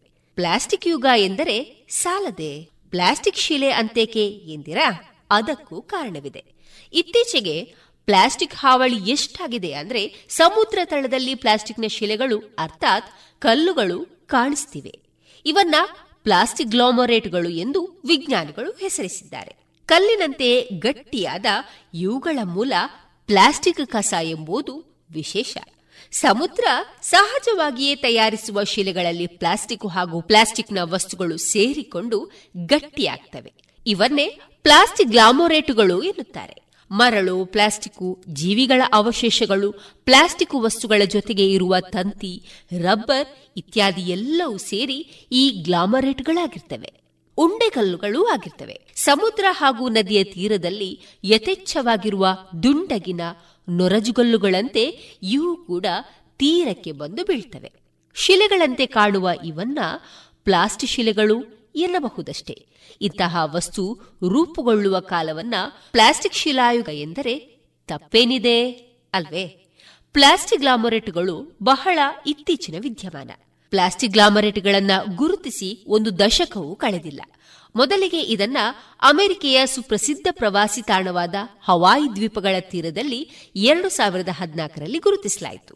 ಭಾರತದ ಅಂಡಮಾನ್ ಹಾಗೂ ನಿಕೋಬಾರ್ ದ್ವೀಪಗಳಂತೆ ಹವಾಯಿ ದ್ವೀಪಗಳು ಸುಂದರ ಕಡಲ ತೀರಗಳಿಗೆ ಸುಪ್ರಸಿದ್ಧ. ಅಂಡಮಾನ್ನಂತೆ ಅಮೆರಿಕೆಯಿಂದ ಸುಮಾರು ಎರಡು ಸಾವಿರ ಕಿಲೋಮೀಟರ್ ದೂರದಲ್ಲಿ ಕಡಲ ಮಧ್ಯದಲ್ಲಿದೆ. ಹೀಗಾಗಿ ಅಲ್ಲಿ ಈ ಕಂಡ ಈ ಹೊಸ ಬಗೆಯ ವಸ್ತುಗಳು ಸುದ್ದಿ ಮಾಡತೊಡಗಿದ್ವು. ಪ್ಲಾಸ್ಟಿಕ್ ಶಿಲೆಗಳನ್ನ ಮೊದಮೊದಲಿಗೆ ತೈಲದ ಉಂಡೆಗಳಿರಬೇಕು ಎಂದು ಊಹಿಸಿದ್ರು. ಸಮುದ್ರದಲ್ಲಿ ಹಡಗಿನಿಂದಲೋ ಕಡಲ ತೀರದಲ್ಲಿರುವ ಕಾರ್ಖಾನೆಗಳಿಂದಲೋ ಆಗಾಗ್ಗೆ ತೈಲ ಸೋರಿ ಕಡಲನ್ನ ಕೆಡಿಸುವುದು ಕೇಳಿದ್ದೇವೆ. ಈ ತೈಲ ಸಮುದ್ರದ ನಟ್ಟ ನಡುವೆ ತೀರದಿಂದ ನೂರಾರು ಮೈಲಿ ದೂರದಲ್ಲಿ ಸೋರಿದ್ರೂ ಸ್ವಲ್ಪ ಕಾಲದ ನಂತರ ಕಡಲ ತೀರಕ್ಕೆ ಬಂದು ಕೂಡಿಕೊಳ್ಳೋದುಂಟು ಹೀಗೆ ಬರುವ ತೈಲ ದ್ರವವಾಗಿರುವುದಿಲ್ಲ. ಉಂಡುಂಡೆಯಾಗಿ ಡಾಂಬರಿನಂತೆ ಗಟ್ಟಿಯಾಗಿ ಬಂದು ತೀರಕ್ಕೆ ಬೀಳ್ತವೆ. ಮೊದಮೊದಲಿಗೆ ಪ್ಲಾಸ್ಟಿಕ್ ಶಿಲೆಗಳನ್ನು ಹೀಗೆಯೇ ಅಂದುಕೊಂಡಿದ್ರು. ಆದರೆ ಹವಾಯಿಯಲ್ಲಿ ಬಂದು ಬಿದ್ದ ಉಂಡೆಗಳಲ್ಲಿ ಕೆಲದವರಲ್ಲಿ ಇಲೆಕ್ಟ್ರಾನಿಕ್ ಸಾಧನಗಳಲ್ಲಿ ಇರುವ ವಿದ್ಯುತ್ ತಂತಿ ಚಿಪ್ ಮೊದಲಾದವು ಕಂಡಾಗ ಇದು ಪ್ಲಾಸ್ಟಿಕ್ ಹಾವಳಿಯಿಂದ ಆಗಿದ್ದು ಎಂದು ಮನವರಿಕೆ ಆಯಿತು. ಅಂದಿನಿಂದ ಪ್ರಪಂಚದ ವಿವಿಧ ಕಡಲ ತೀರಗಳಲ್ಲಿ ಪ್ಲಾಸ್ಟಿಕ್ ಶಿಲೆಗಳನ್ನು ಗುರುತಿಸಿ ಹೆಕ್ಕುವ ಕೆಲಸ ನಡೆಯುತ್ತಿದೆ. ಇವು ಕಡಲ ತೀರಗಳಲ್ಲಿ ದೊರಕುವ ಪ್ಲಾಸ್ಟಿಕ್ ಚೂರುಗಳಂತಲ್ಲ ಎನ್ನುತ್ತಾರೆ ಮೊತ್ತ ಮೊದಲಿಗೆ ಇದನ್ನು ಗುರುತಿಸಿದ ಕೆನಡಾ ದೇಶದ ಕ್ಯೂಬೆಕ್ ವಿಶ್ವವಿದ್ಯಾನಿಲಯದ ಕೆಲ್ಲಿ ಜಾಸ್ವಾಕ್. ಪ್ಲಾಸ್ಟಿಕ್ ಶಿಲೆ ಸಮುದ್ರ ಸಾಮಾನ್ಯವಾಗಿ ರೂಪಿಸುವ ಕಲ್ಲುಗಳಂತೆಯೂ ಅಲ್ಲವಂತೆ. ಪ್ಲಾಸ್ಟಿಕ್ ಗ್ಲಾಮರೇಟುಗಳನ್ನು ಕಲ್ಲುಗಳಂತೆ ಕಂಡರೂ ಅವುಗಳು ಕಲ್ಲುಗಳಂತೆ ರೂಪುಗೊಳ್ಳೋದು ಇಲ್ಲ. ನದಿಗಳು ಹೊತ್ತು ತಂದ ಮೆಕ್ಕಲು ಮಣ್ಣು ತಳಸೇರಿ ಒತ್ತೊತ್ತಾಗಿ ಗಟ್ಟಿಯಾಗಿ ಕಲ್ಲುಗಳಾಗ್ತವೆ. ಅದರೊಟ್ಟಿಗೆ ಸಮುದ್ರ ಜೀವಿಗಳ ಕಪ್ಪೆಚುಪ್ಪುಗಳು ಮರಳು, ಕೊಳೆತ ದೇಹ ಹಾಗೂ ಇತರೆ ಮಾಲಿನ್ಯಗಳು ಸೇರಿ ಗಟ್ಟಿಯಾಗಿ ಕಲ್ಲುಗಳಾಗ್ತವೆ. ಆದರೆ ಈ ಕಲ್ಲುಗಳು ಜೋರಾಗಿ ಬಡಿದ್ರೆ ಒಡೆದು ಚೂರಾಗಬಲ್ಲದ್ದು. ಲೋಹದ ಕಣಗಳು ಕೂಡ ಮೆಕ್ಕಲು ಮಣ್ಣಿನ ಜೊತೆಗೆ ಕೂಡಿಕೊಂಡು ಸಣ್ಣ ಉಂಡೆಗಲ್ಲುಗಳಾಗಿ ಸಾಗರ ತಳದಲ್ಲಿರುತ್ತವೆ ಇವನ್ನು ನಾಡ್ಯೂಲ್ಗಳು ಅಥವಾ ಗ್ಲಾಮರೆಟ್ಗಳು ಎನ್ನುತ್ತಾರೆ. ಪ್ಲಾಸ್ಟಿಕ್ ಶಿಲೆಗಳು ಹಾಗಲ್ಲ. ಅವು ಕರಗಿದ ಪ್ಲಾಸ್ಟಿಕ್ನಿಂದಾಗಿ ಇತರ ವಸ್ತುಗಳನ್ನು ಭದ್ರವಾಗಿ ಅಂಟಿಸಿ ಹಿಡಿದಿರ್ತವೆ. ಸುಲಭವಾಗಿ ಒಡೆಯುವುದಿಲ್ಲ ಎನ್ನುತ್ತಾರೆ ಜಾಸ್ವಾಕ್. ಪ್ಲಾಸ್ಟಿಕ್ ಶಿಲೆಗಳು ಕೇವಲ ಅಮೆರಿಕೆಯ ತೀರದಲ್ಲಿಯಷ್ಟೇ ಅಲ್ಲ, ಇನ್ನೂ ದೂರದಲ್ಲಿರುವ ಇಂಡೋನೇಷ್ಯಾ, ಕೆನಡಾ, ಬಾಲಿ, ಫಿಲಿಪೈನ್ಸ್ ಮೊದಲಾದ ದೇಶಗಳ ಕಡಲ ತೀರಗಳಲ್ಲಿಯೂ ಕಂಡುಬಂದಿವೆ. ಅಷ್ಟೇ ಏಕೆ? ಎರಡು ತಿಂಗಳ ಹಿಂದೆ ಇಂತಹದ್ದೊಂದು ಕಲ್ಲನ್ನ ನಮ್ಮ ದೇಶದ ಅಂಡಮಾನ್ ದ್ವೀಪದ ತೀರದಲ್ಲಿಯೂ ಹೆಕ್ಕಿದ್ರು. ಪ್ಲಾಸ್ಟಿಕ್ ಶಿಲೆಗಳೆಂದರೆ ಕಲ್ಲುಗಳ ಮೇಲೆ ಪ್ಲಾಸ್ಟಿಕ್ನ ತೆಳು ಹೊದಿಕೆ ಲೇಪವಾಗಿದ್ದರಿಂದ ಆಗಿದ್ದು ಎನ್ನುವ ಅನಿಸಿಕೆ ಇತ್ತು. ಆದರೆ ಇತ್ತೀಚೆಗೆ ದೊರೆತ ಪ್ಲಾಸ್ಟಿಕ್ ಶಿಲೆಗಳು ಇವು ಹಾಗಲ್ಲ. ಇವು ಮಾನವನ ಚಟುವಟಿಕೆಗಳಿಂದಾಗಿ ಆದ ಕಲ್ಲುಗಳು ಎನ್ನುತ್ತವೆ. ಉದಾಹರಣೆಗೆ ಅಂಡಮಾನ್ ದ್ವೀಪದಲ್ಲಿ ದೊರೆತ ಪ್ಲಾಸ್ಟಿಕ್ ಶಿಲೆಯನ್ನ ವಿಶ್ಲೇಷಿಸಿದಾಗ ಅದರೊಟ್ಟಿಗೆ ಮರಳು, ಕೆಲವು ಕಪ್ಪೆ ಚಿಪ್ಪುಗಳ ತುಣುಕುಗಳು, ಡಯಾಡಮ್ಮುಗಳಂತಹ ಸೂಕ್ಷ್ಮ ಜೀವಿಗಳು ಸ್ರವಿಸಿದ ಸುಣ್ಣದ ವಸ್ತು ಮೊದಲಾದವೂ ಇದ್ದು, ಅಲ್ಲದೆ ಪಿವಿಸಿ ಅಥವಾ ಪಾಲಿವಿನೈಲ್ ಕ್ಲೋರೈಡ್ ಹಾಗೂ ಪಾಲಿಪ್ರೋಪಿಲಿನುಗಳ ಅಂಶಗಳಿದ್ದವು. ಈ ಅಂಶಗಳು ಪ್ಲಾಸ್ಟಿಕ್ ಅನ್ನು ಸುಟ್ಟಾಗ ಸೃಷ್ಟಿಯಾಗುವಂತವು ಜೊತೆಗೆ ಈ ಎರಡೂ ಬಗೆಯ ಪ್ಲಾಸ್ಟಿಕ್ಗಳು ಥರ್ಮೋಪ್ಲಾಸ್ಟಿಕ್ಗಳು ಬಿಸಿಯಾದಾಗ ಕರಗುವಂತವು. ಹೀಗಾಗಿ ಪ್ಲಾಸ್ಟಿಕ್ ಶಿಲೆಗಳು ಬಿಸಿಯಾಗಿ ಕರಗಿದ ಪ್ಲಾಸ್ಟಿಕ್ಗಳ ಜೊತೆಗೆ ಮರಳು, ಸುಣ್ಣ ಮೊದಲಾದವು ಸೇರಿ ಆದ ಕಲ್ಲು ಎನ್ನುತ್ತಾರೆ ಜಾಸ್ವಾಕ್. ಇಂತಹ ಪ್ಲಾಸ್ಟಿಕ್ ಶಿಲೆಗಳನ್ನ ಸಾಗರದ ತಳದಿಂದಲೂ ಹೆಕ್ಕಿದ್ದಾರೆ. ಪ್ಲಾಸ್ಟಿಕ್ನ ವಸ್ತುಗಳು ನೀರಿನಲ್ಲಿ ಮುಳುಗುವುದಿಲ್ಲವಲ್ಲ? ಅದು ಹೇಗೆ ಇವು ಸಾಗರದ ತಳದಲ್ಲಿ ಸಿಗುತ್ತವೆ ಎನ್ನುವ ಕುತೂಹಲವೇ ನಿಜ. ಪ್ಲಾಸ್ಟಿಕ್ ಸಮುದ್ರದಲ್ಲಿ ಮುಳುಗೋದಿಲ್ಲ. ಹಾಗೆಯೇ ಬಿಸಾಡಿದ ಮಿಲಿಯನ್ ಟನ್ನುಗಟ್ಟಲೆ ಪ್ಲಾಸ್ಟಿಕ್ ತೇಲುವ ದ್ವೀಪಗಳಂತೆ ಸಾಗರದ ಮಧ್ಯದಲ್ಲಿ ಸೇರಿಕೊಂಡಿರ್ತವೆ. ಇಂತಹ ಕಸದ ಮಹಾದ್ವೀಪವೊಂದು ಶಾಂತ ಸಾಗರದಲ್ಲಿ ತೇಲಾಡ್ತಿವೆ. ಆದರೆ ಪ್ಲಾಸ್ಟಿಕ್ ಶಿಲೆಗಳು ಕರಗಿದ ಪ್ಲಾಸ್ಟಿಕ್ನಿಂದ ಆದಂತವು ಕಸದ ಪ್ರಮಾಣವನ್ನ ಕಡಿಮೆ ಮಾಡುವ ಉದ್ದೇಶದಿಂದ ಪ್ಲಾಸ್ಟಿಕ್ ವಸ್ತುಗಳನ್ನು ಸುಡುವ ಪರಿಪಾಠ ಉಂಟಷ್ಟೇ. ಇಂತಹ ಸುಟ್ಟ, ಕರಗಿದ ಪ್ಲಾಸ್ಟಿಕ್ ಕೂಡ ಸಮುದ್ರದಲ್ಲಿ ತೇಲ್ತವೆ. ಆದರೆ ಅದರ ಅಂಟಿನಲ್ಲಿ ಕಪ್ಪೆ ಚಿಪ್ಪಿನ ಅಂಶಗಳು, ಮರಳು ಹಾಗೂ ಇತರ ವಸ್ತುಗಳು ಸೇರಿಕೊಳ್ಳೋದ್ರಿಂದ ತೂಕ ಹೆಚ್ಚಿ ತಳ ಸೇರ್ತದೆ. ಪ್ಲಾಸ್ಟಿಕ್ ಶಿಲೆಗಳನ್ನು ಗುರುತಿಸುವುದು ಸುಲಭ. ಅವುಗಳಲ್ಲಿ ಪ್ಲಾಸ್ಟಿಕ್ ಸುಟ್ಟಾಗ ಹುಟ್ಟುವ ಅನಿಲಗಳು ಹಾಗೆಯೇ ಸಂಗ್ರಹವಾಗಿ ಗುಳ್ಳೆಗಳಂತೆ ಇರ್ತವೆ. ಅವುಗಳ ಸುತ್ತಲೂ ಸುಣ್ಣ, ಮರಳು ಕಪ್ಪೆ ಚಿಪ್ಪು ಮೊದಲಾದ ವಸ್ತುಗಳು ಕೂಡಿಕೊಂಡಿರ್ತವೆ. ಸೂಕ್ಷ್ಮದರ್ಶಕದ ಅಡಿಯಲ್ಲಿ ನೋಡಿದಾಗ ಈ ಗುಳ್ಳೆಗಳನ್ನು ಗಮನಿಸಬಹುದು. ಇತ್ತೀಚಿನ ಅಧ್ಯಯನಗಳು ಇಂತಹ ಪ್ಲಾಸ್ಟಿಕ್ ಶಿಲೆಗಳ ಪ್ರಮಾಣ ಹೆಚ್ಚುತ್ತಿದೆ ಎಂದು ಸೂಚಿಸಿವೆ. ಅಂದರೆ ಅರ್ಥ ಇಷ್ಟೇ. ಮಾನವ ತನ್ನ ಚಟುವಟಿಕೆಯಿಂದ ಹೊಸದೊಂದು ಕಲ್ಲನ್ನ ಸೃಷ್ಟಿಸಿಬಿಟ್ಟಿದ್ದಾನೆ. ಮುಂದೆ ಎಂದೋ ಚರಿತ್ರೆಯನ್ನ ಅಧ್ಯಯನ ಮಾಡುವ ಇತಿಹಾಸಕಾರರಿಗೆ ಇದು ಬಹುಶಃ ಒಂದು ಸೂಚಿಯೂ ಆಗಬಹುದೇನು. ಆಗ ಅವರು ಇಪ್ಪತ್ತನೆಯ ಶತಮಾನ ಅನ್ನುವ ಬದಲಿಗೆ ಪ್ಲಾಸ್ಟಿಕ್ ಶಿಲೆಯ ಯುಗದಲ್ಲಿ ಜಾಣಸುದ್ದಿ ಎನ್ನುವ ಧ್ವನಿಪತ್ರಿಕೆ ಪ್ರಕಟವಾಗ್ತಾ ಇತ್ತು ಅಂತ ಬರೆಯಲೂಬಹುದು.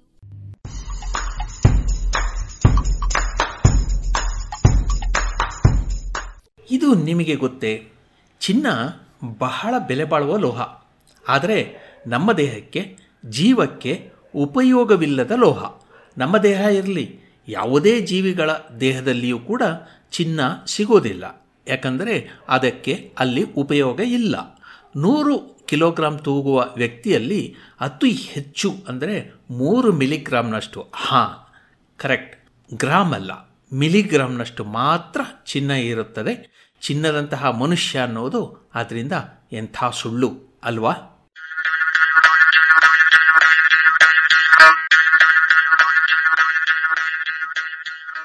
ಬೀಗಲ್ ಸಾಹಸಯಾನ. ಸುಪ್ರಸಿದ್ಧ ಜೀವಿ ವಿಜ್ಞಾನಿ ಚಾರ್ಲ್ಸ್ ಡಾರ್ವಿನ್ ಇನ್ನೂರು ವರ್ಷಗಳ ಹಿಂದೆ ಬೀಗಲ್ ಹಡಗಿನಲ್ಲಿ ವಿಶ್ವ ಪರ್ಯಟನೆ ಕೈಗೊಂಡಿದ್ದಾಗ ಕಂಡು ದಾಖಲಿಸಿದ್ದ ವೈಜ್ಞಾನಿಕ ಸಂಗತಿಗಳ ಟಿಪ್ಪಣಿಗಳ ಅನುವಾದ. ಸಂಚಿಕೆ ನೂರ ಎಂಬತ್ತೆರಡು. ಕೀಲಿಂಗ್ ಅಟ್ಟಾಲಿನ ಕಡಿದಾದ ಹೊರಭಾಗದಿಂದ ಕ್ಯಾಪ್ಟನ್ ಫಿಡ್ಜರಾಯ್ ಕಡಲ ಆಳವನ್ನು ಹಲವಾರು ಬಾರಿ ಎಚ್ಚರಿಕೆಯಿಂದ ಅಳೆದ. ಕೆಳಗೆ ಸೀಸದ ತೂಕದ ತಳಭಾಗಕ್ಕೆ ಅಂಟಿಸಿದ್ದ ಮಾಂಸದ ತುಣುಕುಗಳು ಹತ್ತು ಫ್ಯಾಥಮ್ ಆಳ ತಲುಪುವಷ್ಟರಲ್ಲಿ ತಳಮುಟ್ಟಿ ಜೀವಂತ ಹವಳದ ಜೀವಿಗಳ ಅಚ್ಚು ಒತ್ತಿಕೊಂಡು ಮೇಲೆ ಬಂದಿದ್ದುವು. ಆ ಮುದ್ರೆಗಳು ಹುಲ್ಲು ಹಾಸಿನ ಮೇಲೆ ಆಗತಾನೆ ಅಚ್ಚೊತ್ತಿದಂತೆ ಇದ್ದುವು. ಆಳ ಹೆಚ್ಚಿದಂತೆಲ್ಲ ಈ ಅಚ್ಚುಗಳ ಸಂಖ್ಯೆ ಕಡಿಮೆಯಾದುವು. ಆದರೆ ಜೊತೆಗೆ ಅಂಟಿಕೊಂಡಿದ್ದ ಮರಳಿನ ಪ್ರಮಾಣ ಹೆಚ್ಚುತ್ತಿತ್ತು. ಕೊನೆಗೆ ಸಾಗರದ ತಳದಲ್ಲಿ ನಯವಾದೊಂದು ಮರಳಿನ ಪದರವಿದೆ ಎಂಬುದು ಸ್ಪಷ್ಟವಾಯಿತು. ಹುಲ್ಲು ಹಾಸಿನ ರೂಪಕದಲ್ಲಿಯೇ ಹೇಳುವುದಾದರೆ ಆಳಕ್ಕೆ ಹೋದಂತೆಲ್ಲ ಹುಲ್ಲಿನ ಎತ್ತರ ಕಡಿಮೆಯಾಗುತ್ತಲಿತ್ತು. ತಳದಲ್ಲಿ ನೆಲ ಎಷ್ಟು ಬರಡಾಗಿತ್ತೆಂದರೆ ಅಲ್ಲಿ ಏನೂ ಮೊಳೆತಿರಲೇ ಇಲ್ಲ. ಬೇರೆ ಇನ್ನೂ ಹಲವರ ವೀಕ್ಷಣೆಯೂ ಖಚಿತಪಡಿಸಿರುವ ಈ ವೀಕ್ಷಣೆಯಿಂದ ಹವಳದ ಜೀವಿಗಳು ದಿಬ್ಬಗಳನ್ನು ಸುಮಾರು ಇಪ್ಪತ್ತರಿಂದ ಮೂವತ್ತು ಫ್ಯಾದಮುಗಳ ಆಳದಲ್ಲಿ ಕಟ್ಟುತ್ತವೆ ಎಂದು ನಿಸ್ಸಂದೇಹವಾಗಿ ತೀರ್ಮಾನಿಸಬಹುದು. ಶಾಂತಸಾಗರ ಹಾಗೂ ಹಿಂದೂ ಮಹಾಸಾಗರದ ನಡುವೆ ಇಡೀ ದ್ವೀಪವೇ ಹವಳದ ರಚನೆಯಾಗಿರುವಂತಹ ವಿಶಾಲವಾದ ಹಲವು ಪ್ರದೇಶಗಳಿವೆ. ಇವುಗಳ ಎತ್ತರ ತೆರೆಗಳು ಬಡಿದು ಹವಳದ ಚೂರುಗಳನ್ನೋ, ಮರಳನ್ನೋ ಮೇಲೆ ಎರಚುವಷ್ಟು ಇರುತ್ತದೆ. ಇಂತಹ ರಡಾಕ್ ಅಟಾಲು ದ್ವೀಪಗಳ ಸಮೂಹ ಸುಮಾರು ಐನೂರ ಇಪ್ಪತ್ತು ಮೈಲಿ ಉದ್ದ ಹಾಗೂ ಇನ್ನೂರ ನಲವತ್ತು ಅಗಲವಿರುವ ಸರಿಸಮವಲ್ಲದ ಚೌಕ. ಲೋ ದ್ವೀಪ ಸಮೂಹ ಅಂಡಾಕಾರದ್ದು. ಎಂಟುನೂರ ನಲವತ್ತು ಮೈಲಿ ಉದ್ದ ಹಾಗೂ ನಾನ್ನೂರ ಇಪ್ಪತ್ತು ಮೈಲಿ ಅಗಲವಿದೆ. ಇವೆರಡೂ ದ್ವೀಪ ಸಮೂಹಗಳ ನಡುವೆ ಪುಟ್ಟ ಪುಟ್ಟ ದ್ವೀಪಗಳ ಹಲವು ಗುಂಪುಗಳು, ಒಂಟಿ ದ್ವೀಪಗಳು ಇದ್ದು ಈ ಭಾಗದಲ್ಲಿರುವ ಸಮುದ್ರದಲ್ಲಿ ನಾಲ್ಕು ಸಾವಿರ ಮೈಲಿ ಉದ್ದದ ವಿಸ್ತಾರವಾದ ನೆಲವಿದೆ. ಇಲ್ಲಿರುವ ಯಾವುದೇ ದ್ವೀಪವೂ ಕೂಡ ನಿರ್ದಿಷ್ಟ ಎತ್ತರಕ್ಕಿಂತ ದೊಡ್ಡದಾಗಿ ಬೆಳೆದಿಲ್ಲ. ಅಲ್ಲದೆ, ಹಿಂದೂ ಮಹಾಸಾಗರದಲ್ಲಿ ಸುಮಾರು ಒಂದು ಸಾವಿರದ ಐನೂರು ಮೈಲುಗಳಷ್ಟು ಉದ್ದವಿರುವ ಒಂದು ಪ್ರದೇಶವಿದೆ. ಇದು ಎತ್ತರ ಕಡಿಮೆ ಇರುವ ಹವಳ ದ್ವೀಪಗಳೇ ಇರುವ ಮೂರು ದ್ವೀಪ ಸಮೂಹಗಳ ಕೂಟ. ದಿಬ್ಬಗಳನ್ನು ಕಟ್ಟುವ ಹವಳದ ಜೀವಿಗಳು ಬಹಳ ಆಳದಲ್ಲಿ ವಾಸಿಸುವುದಿಲ್ಲವೆನ್ನುವ ವಾಸ್ತವವನ್ನು ಗಮನಿಸಿದಾಗ ಇಂತಹ ಅಟಾಲುಗಳು ಇರುವೆಡೆಯಲ್ಲಿ ಹಿಂದೊಮ್ಮೆ ಇಪ್ಪತ್ತು ಮೂವತ್ತು ಫ್ಯಾದಮುಗಳ ಆಳದಲ್ಲಿ ದಿಬ್ಬಗಳಿಗೆ ಅಡಿಪಾಯವಾಗಬಲ್ಲ ತಳ ಇದ್ದಿರಬೇಕು. ಒಬ್ಬಂಟಿ, ಎತ್ತರವಾದ, ಕಡಿದಾದ ಹೊರ ತೀರಗಳಿರುವಂತಹ ದಿಬ್ಬಗಳು ಗುಂಪು ಗುಂಪಾಗಿ ನೂರಾರು ಲೀಗುಗಳಷ್ಟು ಉದ್ದಕ್ಕೂ ಈ ಸಾಗರಗಳ ನಟ್ಟ ನಡುವೆ ನೀರು ಪ್ರಶಾಂತವಾಗಿರುವಂತಹ ಯಾವುದೇ ನೆಲದಿಂದಲೂ ಬಲು ದೂರದಲ್ಲಿ ಹೀಗೆ ನಿಕ್ಷೇಪಗೊಂಡಿವೆ ಎನ್ನುವುದು ಅಸಂಭವ. ಜಗತ್ತಿನ ಎಲ್ಲೆಡೆಯಲ್ಲಿಯೂ ಸಾಗರ ತಳ ಇಪ್ಪತ್ತರಿಂದ ಮೂವತ್ತು ಫ್ಯಾದಮುಗಳ ಆಳ ಅಥವಾ ನೂರಿಪ್ಪತ್ತರಿಂದ ನೂರ ಎಂಬತ್ತು ಅಡಿಗಳ ಆಳದವರೆಗಷ್ಟೇ ಒಮ್ಮೆಲೇ ಮೇಲೆ ಎದ್ದಿದ್ದುವು ಎನ್ನುವುದು ಅಷ್ಟೇ ಅಸಂಭವದ ಮಾತು. ಏಕೆಂದರೆ ಶಿಖರಗಳೆಲ್ಲವೂ ಒಂದೆರಡೋ ಮೂರೋ ಅಡಿಗಳ ವ್ಯತ್ಯಾಸವಿರುವಂತಹ ಒಂದೇ ಮಟ್ಟದಲ್ಲಿರುವ ಪರ್ವತ ಭೂಮಿಯ ಮೇಲೆ ಎಲ್ಲಿದೆ ಹೇಳಿ? ಈ ಅಟಾಲುಗಳನ್ನು ಕಟ್ಟಿದ ಹವಳದ ಜೀವಿಗಳಿಗೆ ಮಣ್ಣು ನಿಕ್ಷೇಪವಾಗಿ ಮೇಲೆದ್ದ ತಳ ಅಡಿಪಾಯವಾಗಿಲ್ಲವಾದರೆ ತಳ ಮೇಲೆದ್ದು ಬಂದು ಆಧಾರವಾಗಿಲ್ಲವೆಂದಾದರೆ ಇವು ಆ ಆಳಕ್ಕೆ ಕುಸಿದಿರಬೇಕು ಅಥವಾ ಮುಳುಗಿದೆ ಎಂದಷ್ಟೇ ತರ್ಕಿಸಬೇಕು. ಈ ತರ್ಕ ಎಲ್ಲ ಪ್ರಶ್ನೆಗಳಿಗೂ ಒಮ್ಮೆಲೆ ಉತ್ತರಿಸಿಬಿಡುತ್ತದೆ. ಒಂದಾದ ಮೇಲೊಂದು ಪರ್ವತ, ಒಂದಾದ ಮೇಲೊಂದು ದ್ವೀಪ ನಿಧಾನವಾಗಿ ಸಮುದ್ರದ ನೀರಿನಲ್ಲಿ ಮುಳುಗುತ್ತಿದ್ದಂತೆ ಹೊಸ ಹವಳಗಳ ಬೆಳವಣಿಗೆಗೆ ಹೊಸ ಅಡಿಪಾಯಗಳು ದೊರೆತಂತಾಗುತ್ತದೆ. ಇಲ್ಲಿ ಅವೆಲ್ಲದರ ವಿವರಗಳನ್ನೂ ಹೇಳಲು ಆಗುವುದಿಲ್ಲವಾದ್ದರಿಂದ ನಾನು ಇಷ್ಟೊಂದು ವಿಸ್ತಾರವಾದ ಪ್ರದೇಶದಲ್ಲಿ ಪ್ರತಿಯೊಂದು ನೀರಿನ ಮಟ್ಟದಿಂದ ಸ್ವಲ್ಪವೇ ಎತ್ತರ ಇರುವಂತಹ ಮೇಲ್ಮೈನಿಂದ ನಿರ್ದಿಷ್ಟ ಆಳದಲ್ಲಿ ಎಷ್ಟೇ ತಳವೂರುವ ಹವಳಗಳಿಂದಲೇ ಕಟ್ಟಲ್ಪಟ್ಟ ಇಷ್ಟೊಂದು ದ್ವೀಪಗಳು ಹರಡಿಕೊಂಡಿರುವುದಕ್ಕೆ ಬೇರೆ ಯಾವುದೇ ತರ್ಕವನ್ನು ನೀಡಲಾಗದು. ಇದು ನನ್ನ ಸವಾಲು. ಅಟಾಲುಗಳನ್ನು ರೂಪಿಸಿದ ಹವಳದ ದಿಬ್ಬಗಳಿಗೆ ಅವುಗಳ ಈ ವಿಶಿಷ್ಟ ರಚನೆ ಹೇಗೆ ದೊರಕಿರಬಹುದೆನ್ನುವುದನ್ನು ವಿವರಿಸುವ ಮುನ್ನ ನಾವು ಹವಳದ ದಿಬ್ಬಗಳಲ್ಲಿ ಎರಡನೆಯ ವಿಶಿಷ್ಟ ಬಗೆಯಾದ ಬ್ಯಾರಿಯರ್ ರೀಫ್ ಅಥವಾ ತಡೆಗೋಡೆ ದಿಬ್ಬಗಳನ್ನು ಗಮನಿಸೋಣ. ಇವು ಭೂಖಂಡ ಇಲ್ಲವೇ ದ್ವೀಪಗಳ ತೀರದ ಎದುರಿಗೆ ಎರಡೂ ದಿಕ್ಕಿನಲ್ಲಿ ಸರಳ ರೇಖೆಯಲ್ಲಿ ವಿಸ್ತರಿಸಿಕೊಂಡಿರುತ್ತವೆ. ಎರಡೂ ಸಂದರ್ಭದಲ್ಲಿಯೂ ಸ್ವಲ್ಪ ಅಗಲವಾದ ಹಾಗೂ ಆಳವಾದ ನೀರಿನ ಓಣಿ ಇವನ್ನು ತೀರದಿಂದ ಬೇರ್ಪಡಿಸಿರುತ್ತದೆ. ಅಟಾಲಿನಲ್ಲಿ ಲಗೂನು ದಿಬ್ಬಗಳನ್ನು ಸಮುದ್ರದ ನೀರಿನಿಂದ ಬೇರ್ಪಡಿಸಿರುವಂತೆ ದ್ವೀಪಗಳನ್ನು ಸುತ್ತುವರೆದಿರುವ ಇಂತಹ ಬ್ಯಾರಿಯರ್ ದಿಬ್ಬಗಳನ್ನು ಅವಗಣಿಸಿರುವ ರೀತಿ ಅಚ್ಚರಿಯನ್ನುಂಟು ಮಾಡುತ್ತದೆ. ಇವು ಅಮೋಘ ರಚನೆಗಳು. ಶಾಂತ ಸಾಗರದ ಬೊಲಬೊಲ ದ್ವೀಪವನ್ನು ಒಂದು ತಡೆಗೋಡೆ ದಿಬ್ಬ ಸುತ್ತುವರೆದಿದೆ. ಇಲ್ಲಿ ಇಡೀ ತಡೆಗೋಡೆಯೇ ನೆಲವಾಗಿ ಬದಲಾಗಿ ಬಿಟ್ಟಿದೆ. ಉದ್ದಕ್ಕೂ ಹಿಮದಷ್ಟು ಬೆಳ್ಳಗಿನ ಹೆದ್ದೆರೆಗಳ ಗೆರೆಯ ನಡುವೆ ಅಲ್ಲಲ್ಲಿ ತೆಂಗಿನ ಮರಗಳ ಕಿರೀಟವಿರುವ ಪುಟ್ಟ ದ್ವೀಪಗಳು ಸಾಗರದ ಗಾಢ ಕಪ್ಪು ಬಣ್ಣದ ನೀರನ್ನು ಲಗೂನು ಓಣಿಯಲ್ಲಿರುವ ಹೊಳೆವ ಹಸಿರು ನೀರಿನಿಂದ ಬೇರ್ಪಡಿಸಿರುವುದನ್ನು ಕಾಣಬಹುದು. ಓಣಿಯಲ್ಲಿರುವ ಪ್ರಶಾಂತವಾದ ನೀರು ತೆಳುವಾದೊಂದು ಮೆಕ್ಕಲು ಮಣ್ಣಿನ ನೆಲವನ್ನು ತೋಯಿಸುತ್ತಿರುತ್ತದೆ. ಈ ಮಣ್ಣು ಉಷ್ಣವಲಯದ ಸುಂದರ ಉತ್ಪಾದಗಳಿಂದ ಸಮೃದ್ಧವಾಗಿದ್ದು ನಡುವಿನಲ್ಲಿರುವ ಪರ್ವತಗಳ ಕಾಲಡಿಯಲ್ಲಿ ಬಿಡು ಬೀಸಾಗಿ ಬಿದ್ದುಕೊಂಡಿರುತ್ತವೆ. ಹೀಗೆ ಸುತ್ತುವರಿಯುವ ಬ್ಯಾರಿಯರ್ ದ್ವೀಪಗಳ ಗಾತ್ರವು ವೈವಿಧ್ಯಮಯ. ಮೂರು ಮೈಲಿ ವ್ಯಾಸದಿಂದ ನಲವತ್ತು ಮೈಲಿ ವ್ಯಾಸದಷ್ಟು ದೊಡ್ಡವೂ ಇವೆ.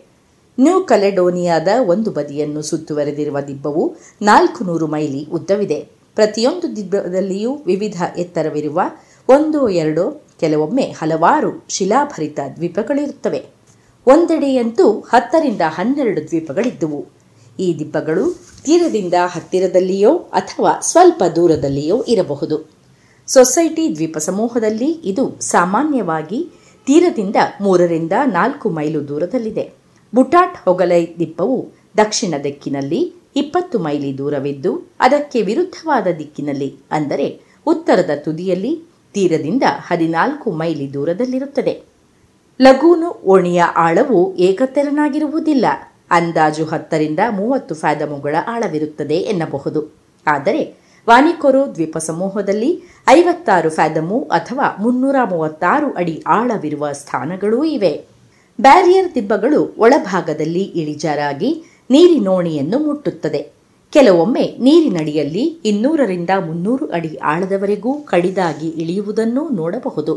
ಹೊರಭಾಗದಲ್ಲಿ ದಿಬ್ಬವು ಅಟಾಲಿನಲ್ಲಿರುವಂತೆಯೇ ಸಾಗರದಾಳದಿಂದ ತಟಕ್ಕನೆದ್ದು ನಿಂತಂತೆ ಕಡಿದಾಗಿ ಇರುತ್ತದೆ ಇವಕ್ಕಿಂತ ವಿಶಿಷ್ಟವಾದುದು ಬೇರೇನೂ ಇಲ್ಲವಷ್ಟೇ. ಈ ದ್ವೀಪಗಳು ನಮಗೆ ಸಾಗರದಲ್ಲಿ ಮುಳುಗಿದ ಎತ್ತರವಾದೊಂದು ಹವಳದ ಗೋಡೆಯಿಂದ ಕಾಪಿಟ್ಟ ಪರ್ವತದ ಮೇಲೆ ಕಟ್ಟಿದ ಎತ್ತರವಾದೊಂದು ಅರಮನೆಯಂತೆ ತೋರುತ್ತದೆ. ಈ ರಕ್ಷಣಾ ಗೋಡೆಯು ಹೊರಭಾಗದಲ್ಲಿ ಕಡಿದಾಗಿದ್ದು, ಒಳಭಾಗದಲ್ಲಿ ಅಲ್ಲಲ್ಲಿ ಕಿರಿದಾದ ಓಣಿಗಳು ಅದನ್ನು ಒಡೆದಂತಿರುತ್ತವೆ. ಈ ಓಣಿಗಳ ಮೂಲಕ ಅತಿ ದೊಡ್ಡದೆನ್ನಿಸುವ ಹಡಗುಗಳು ಕೂಡ ಒಳನುಗ್ಗಿ ಸುತ್ತುವರೆದಿರುವ ಕಾಲುವೆಯಲ್ಲಿ ಸಾಗಬಹುದು.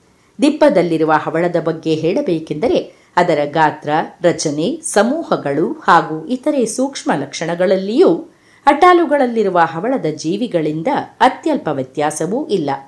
ಭೂಗೋಳ ವಿಜ್ಞಾನಿ ಬಾಲ್ಬಿ ಹಿಂದೊಮ್ಮೆ ಹೀಗೆ ಹೇಳಿದ್ದ, ಬ್ಯಾರಿಯರ್ ದಿಬ್ಬಗಳು ಸುತ್ತುವರೆದ ದ್ವೀಪ ಕೂಡ ಒಂದು ಅಟಾಲು, ಲಗೂನಿನಿಂದ ಮೇಲೆದ್ದ ಪರ್ವತ. ಇದನ್ನು ತೆಗೆದು ಹಾಕಿಬಿಟ್ಟರೆ ಕೇವಲ ಬ್ಯಾರಿಯರ್ ದಿಬ್ಬಗಳಷ್ಟೇ ಇರುವ ಅಪ್ಪಟ ಅಟಾಲಷ್ಟೇ ಉಳಿಯುತ್ತದೆ.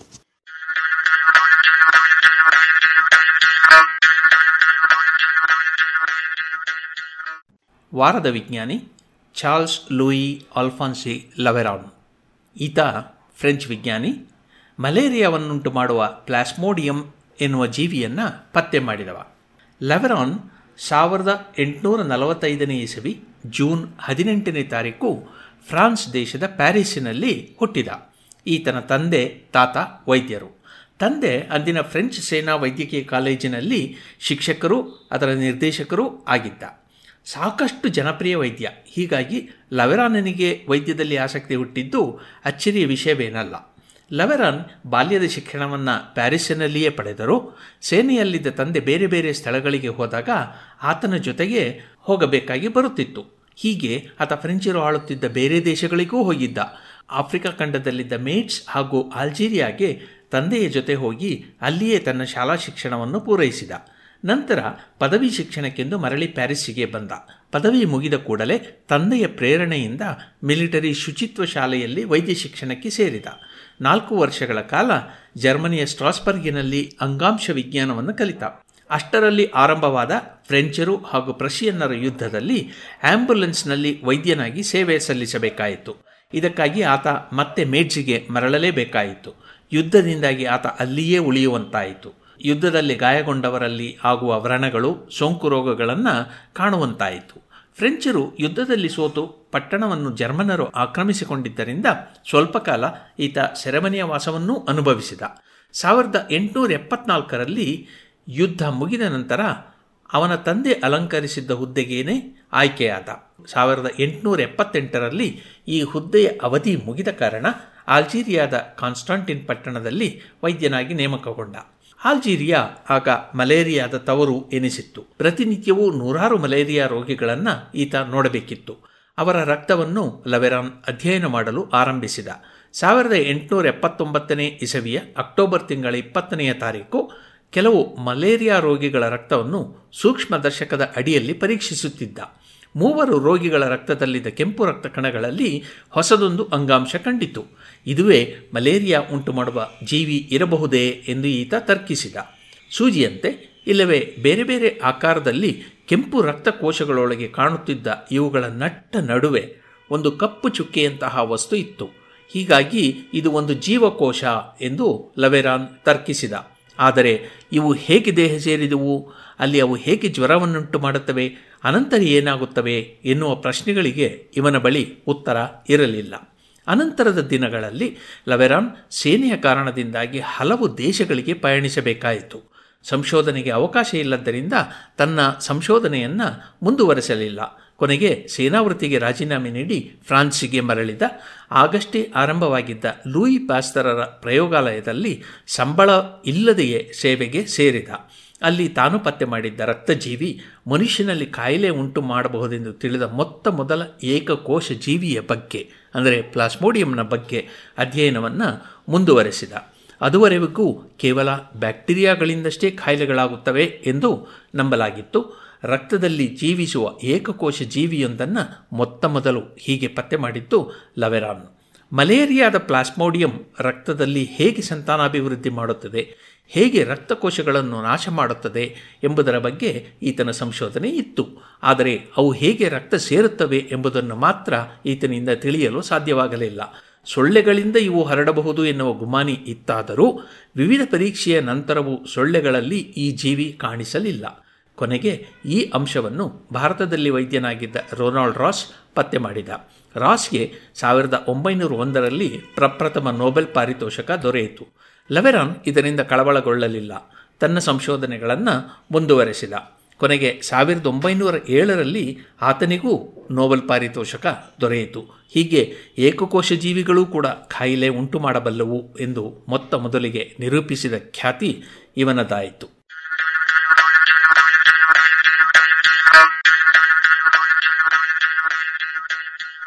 ಇದು ಇಂದಿನ ಜಾಣ ಸುದ್ದಿ ರಚನೆ, ಕೊಳ್ಳೇಗಾಲ ಶರ್ಮಾ. ಜಾಣಧ್ವನಿ, ಶ್ರೀಮತಿ ಭಾರತಿ, ಶ್ರೀಮತಿ ವೇದಾ ಭದ್ರಾವತಿ, ಶ್ರೀಮತಿ ತೇಜಸ್ವಿನಿ ರಾಜೇಶ್ ಮತ್ತು ಕೊಳ್ಳೇಗಾಲ ಶರ್ಮಾ.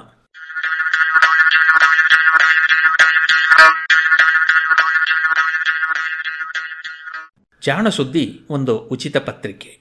ಇದನ್ನು ಎಲ್ಲರೊಂದಿಗೂ ನೀವು ಹಂಚಿಕೊಳ್ಳಬಹುದು. ಪತ್ರಿಕೆಗೆ ಸಲಹೆ, ಸೂಚನೆಗಳನ್ನು ನೀಡಬೇಕು ಎನ್ನಿಸಿದರೆ ಒಂಬತ್ತು ಎಂಟು ಎಂಟು ಆರು ಆರು ನಾಲ್ಕು ಸೊನ್ನೆ ಮೂರು ಎರಡು ಎಂಟು. ಈ ನಂಬರಿಗೆ ಕರೆ ಮಾಡಿ ಇಲ್ಲವೇ ವಾಟ್ಸಪ್ ಮಾಡಿ.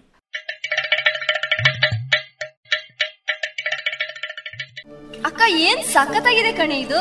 ಹೌದಾ? ಏನದು ನೋಡೋಣ? ಆನ್ಲೈನ್ ಅಲ್ಲಿ ನೋಡು ಎಷ್ಟು ಚೀಪ್ ಆಗಿ ಬೆಸ್ಟ್ ಆಗಿದೆ. ಹೌದ್ ಹೌದು ಎಲ್ಲಾ ಬೆಸ್ಟೇ ಆಗಿರುತ್ತೆ. ಯಾವ ಆನ್ಲೈನ್ ಬೇಡ ಏನ್ ಬೇಡ. ಇನ್ಮೇಲೆ ಎಲ್ಲಾನು ಡೈರೆಕ್ಟ್ ಶಾಪಿಂಗ್. ನಮ್ಮ ಮಕ್ಕಳ ಒಳ ಉಡುಪಿಗೆ ಆನ್ಲೈನ್ ಅಂತೂ ಬೇಡವೇ ಬೇಡ. ಮತ್ತೆ ನನ್ನ ಯೂನಿಫಾರ್ಮ್ಗೆ ಇನ್ನರ್ ವೇರ್ ಇದೆಯಲ್ಲ ಲಶ್ ಫ್ಯಾಷನ್ ಲಶ್ ಫ್ಯಾಷನ್ ಅದೆಲ್ಲಿ? ಹೌದು ಮತ್ತೆ. ಮಹಿಳೆಯರ ಯುವತಿಯರ ಅಚ್ಚುಮೆಚ್ಚಿನ ಲಶ್ ಫ್ಯಾಷನ್ ಟ್ರೆಡಿಷನಲ್ ಹಾಗೂ ಫ್ಯಾಷನ್ ಸಾರಿ ಬ್ಲೌಸ್ನಿಂದ ಹಿಡಿದು dress suitings gym wear sports maternity wear ಹಾಗೂ ಯೂನಿಫಾರ್ಮ್ಗೂ ಸರಿ ಹೊಂದುವ ಎಲ್ಲಾ ರೀತಿಯ ಒಳ ಉಡುಪುಗಳು ಜೊತೆಗೆ ವೆರೈಟಿ ವೆರೈಟಿ ನೈಟ್ ಡ್ರೆಸ್ಗಳು ಕೂಡ ಲಶ್ ಫ್ಯಾಷನ್ನಲ್ಲಿ ಲಭ್ಯ. ಹೌದಾ ಅಮ್ಮ? ಅದೆಲ್ಲಿ? ನನಗೂ, ನಿಮಗೂ ಎಲ್ಲಾ ತರಹದ ಔಟ್ಫಿಟ್ ಗಳಿಗೂ ಸಂಗಾತಿಯಾಗಲಿದೆ ಲಶ್ ಫ್ಯಾಷನ್.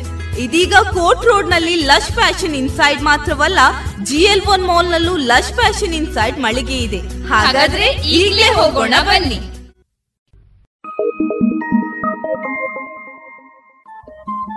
ರೇಡಿಯೋ ಪಾಂಚಜನ್ಯ ತೊಂಬತ್ತು ಬಿಂದು ಎಂಟು ಎಫ್ಎಂ ಸಮುದಾಯ ಬಾನುಲಿ ಕೇಂದ್ರ ಪುತ್ತೂರು. ಇದು ಜೀವ ಜೀವದ ಸ್ವರ ಸಂಚಾರ.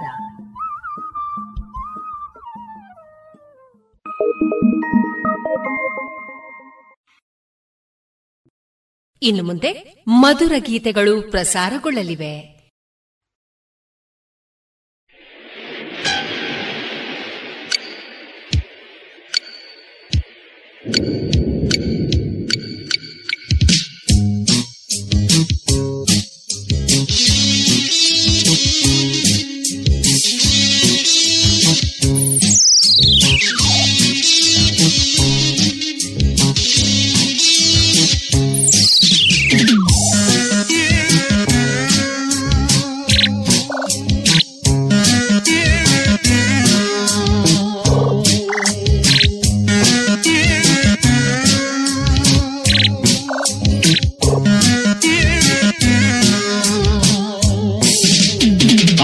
ನೋಟವು ಚಂದ ನೋಟವು ಚಂದ, ಹಾಡಲು ಚಂದ ಮೌನವು ಚಂದ.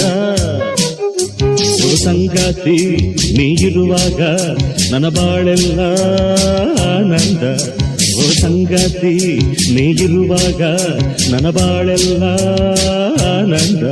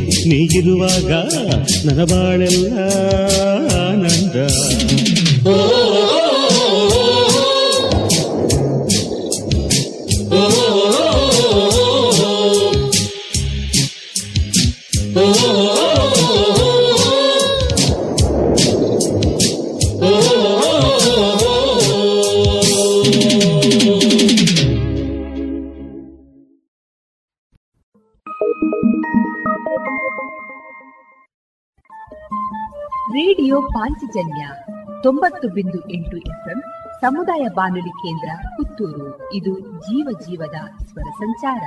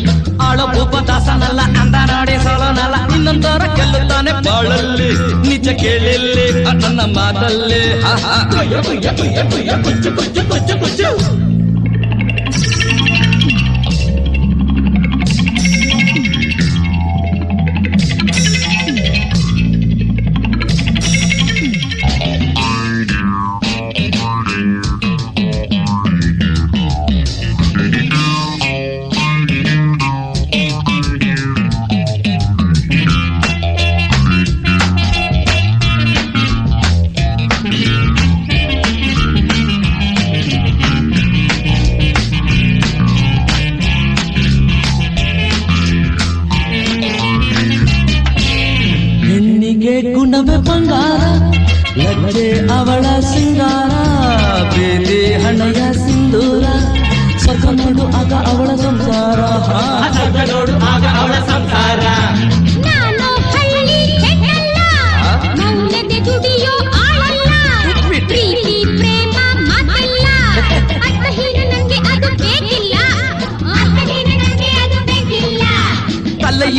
ತಾಕಲು ಬುದ್ಧಿ ಬರುವುದು.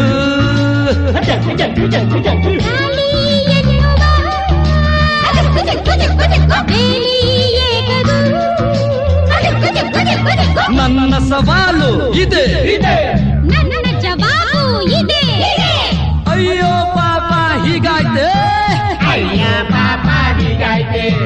ಅಯ್ಯೋ ಪಾಪ ಹೀಗಾಯ್ತೆ? ಆಹಾ. बाबा ही गांधी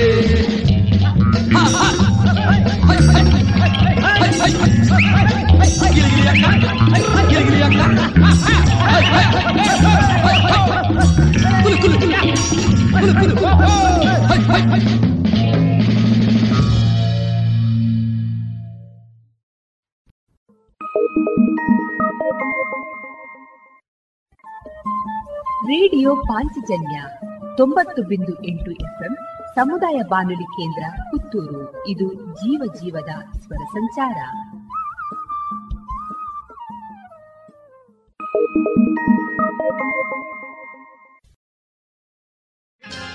ತಾರ, ತರ ತರ, ಹೇ ಹೇ.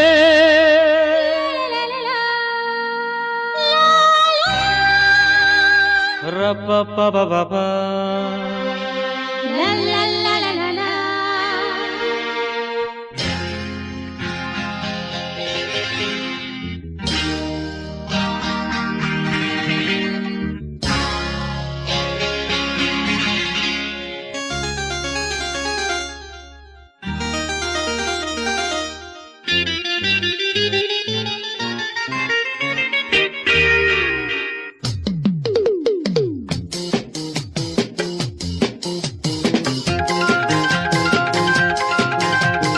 ಒಳ್ಳೆಯ ಬಯಸಿದೆ ಒಳ್ಳೆಯ ಮನಸ್ಸಿದೆ. ಒಳ್ಳೆಯ ಬಯಸಿದೆ ಒಳ್ಳೆಯ ಮನಸ್ಸಿದೆ ಅಂದವೂ ತುಂಬಿದೆ. ಕಣ್ಣಲ್ಲಿ ಕನಸಿದೆ ಯೌವನ ಕುಣಿಸಿದೆ ಜೋಡಿಯ ಕೇಳಿದೆ ಆತುರ ಕೆಣಕಿದೆ ಕಾತುರ ಕಾಡಿದೆ ಆಸೆ ಮೂಡಿದೆ. ಗುಂದ ಗುಂದ ಗುಂದ ಗದಗ ಗುಂದ ಗುಂದ ಗುಂದ ಗುಂದ ಗದಗ ಒಳ್ಳೆಯ ಬಯಸಿದೆ ಒಳ್ಳೆಯ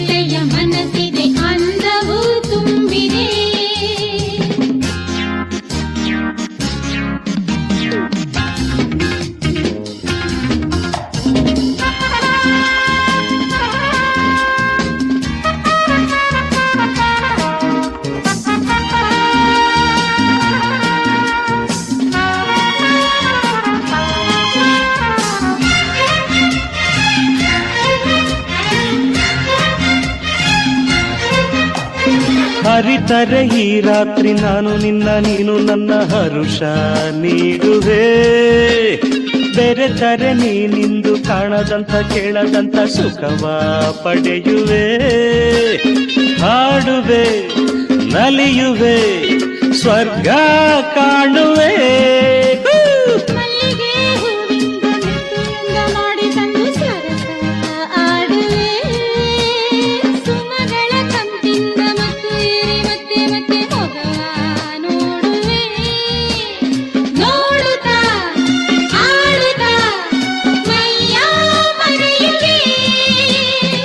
ಮಾತಿನಲ್ಲೇ ಎಲ್ಲವನ್ನು ಏತಕ್ಕೆ ಹೇಳುವೆ ಒಳ್ಳೆಯ ಬಯಸಿದೆ ಒಳ್ಳೆಯ ಮನಸ್ಸಿದೆ ಅಂದವು ತುಂಬಿದೆ ರೈ, ರೈ, ರೈ, ರೈ, ರೈ. ಲಲಲ,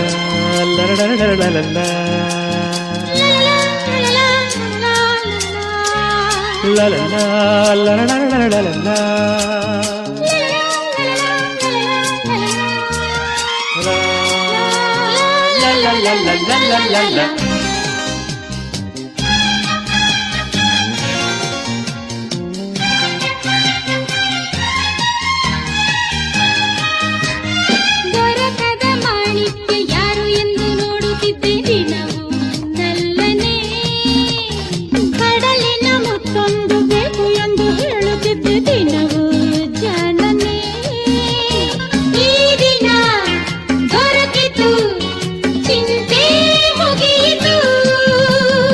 ಹೊನ್ನಿನ ಹೂವೊಂದು ಬೇಕು ಎಂದು ಕೇಳುತ್ತಿದ್ದೆ ನಿನ್ನ ಕಾಣದೆ. ಅರಬಾಡದ ಸೌಂದರ್ಯ ಎಲ್ಲಿ ಎಂದು ಕೇಳುತ್ತಿದ್ದೆ ಇಂದು ನೋಡಿದೆ. ಆಸೆಯು ಮುಗಿಯದೆ ಬಯಕೆ ತೀರದೆ.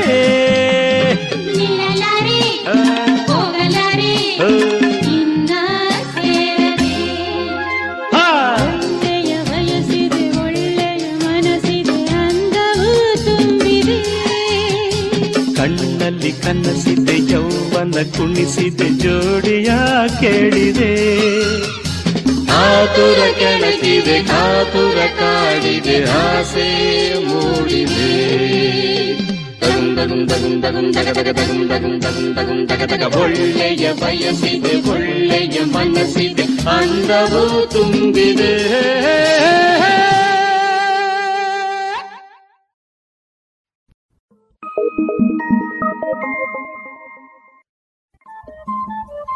ರೇಡಿಯೋ ಪಾಂಚಜನ್ಯ ತೊಂಬತ್ತು ಬಿಂದು ಎಂಟು ಎಫ್ಎಂ ಸಮುದಾಯ ಬಾನುಲಿ ಕೇಂದ್ರ ಪುತ್ತೂರು. ಇದು ಜೀವ ಜೀವದ ಸ್ವರ ಸಂಚಾರ.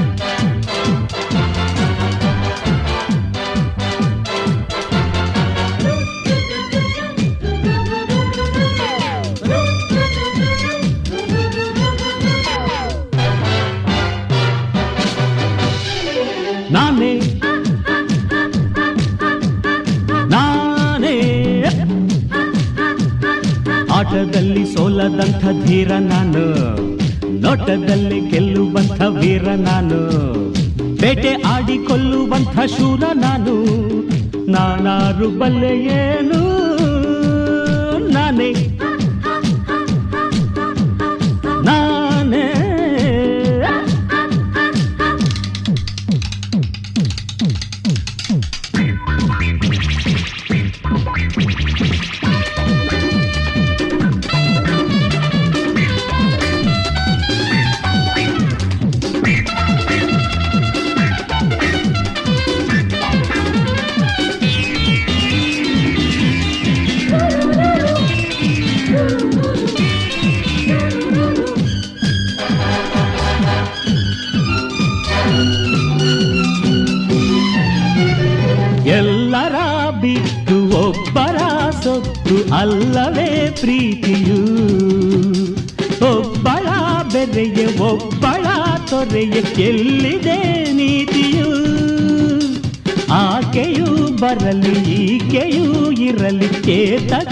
ಗೊಂದಲ.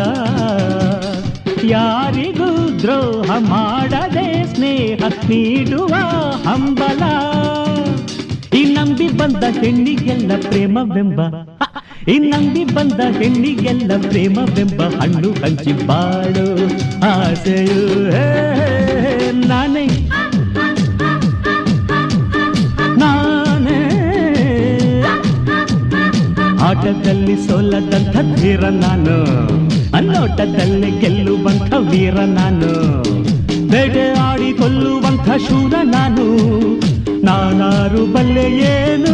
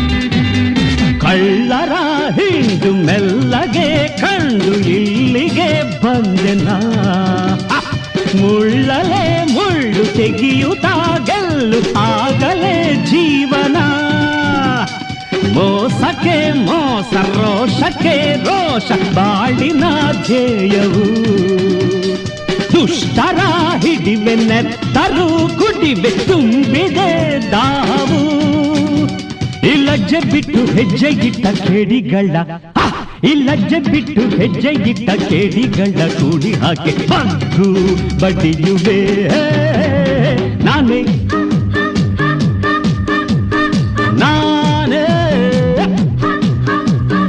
ಆಟದಲ್ಲಿ ಸೋಲದಂಥ ಧೀರ ನಾನು, ಅನ್ನೋಟದಲ್ಲೇ ಗೆಲ್ಲುವಂಥ ವೀರ ನಾನು, ಬೇಟೆ ಆಡಿ ಕೊಲ್ಲುವಂಥ ಶೂರ ನಾನು. ನಾನೇ ಗಂಡುಗಲೇ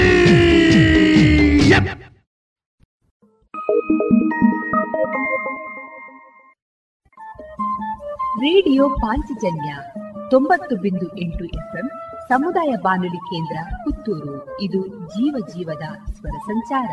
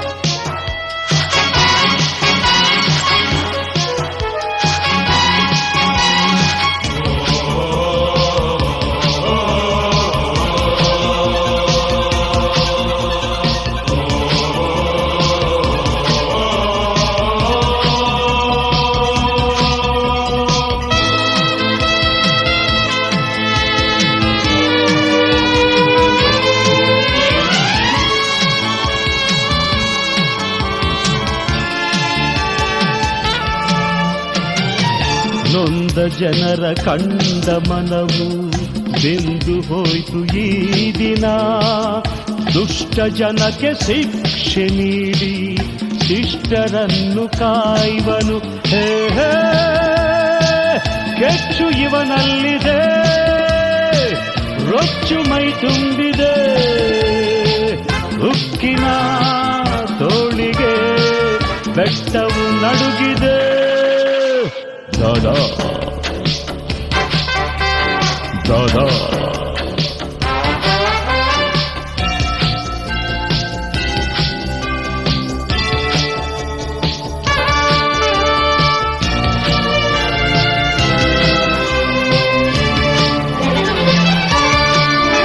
ಈ ದ್ರೋಹ ವಂಚನೆ ಕಂಡು ಈ ವ್ಯಕ್ತಿಯು ಹುಟ್ಟಿಹನು ಮತ್ತೇರಿ ಕೊಬ್ಬಿದ ಜನರ ಸೊಕ್ಕೆಲ್ಲ ಮುರಿಯುವನು. ದ್ವೇಷದ ರೋಷದ ಸದ್ದಡಗಿಸುವ ಯಮನು. ದಾದಾ. ದಾದಾ.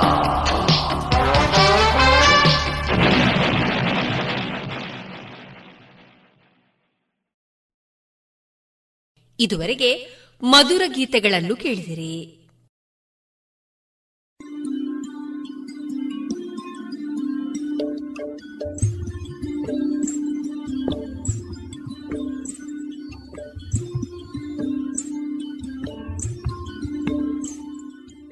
ರೇಡಿಯೋ ಪಾಂಚಜನ್ಯ ಸಮುದಾಯ ಬಾನುಲಿ ಕೇಂದ್ರದಿಂದ ನಿಮ್ಮ ಕಾರ್ಯಕ್ರಮಗಳು ಪ್ರಸಾರವಾಗಬೇಕೇ?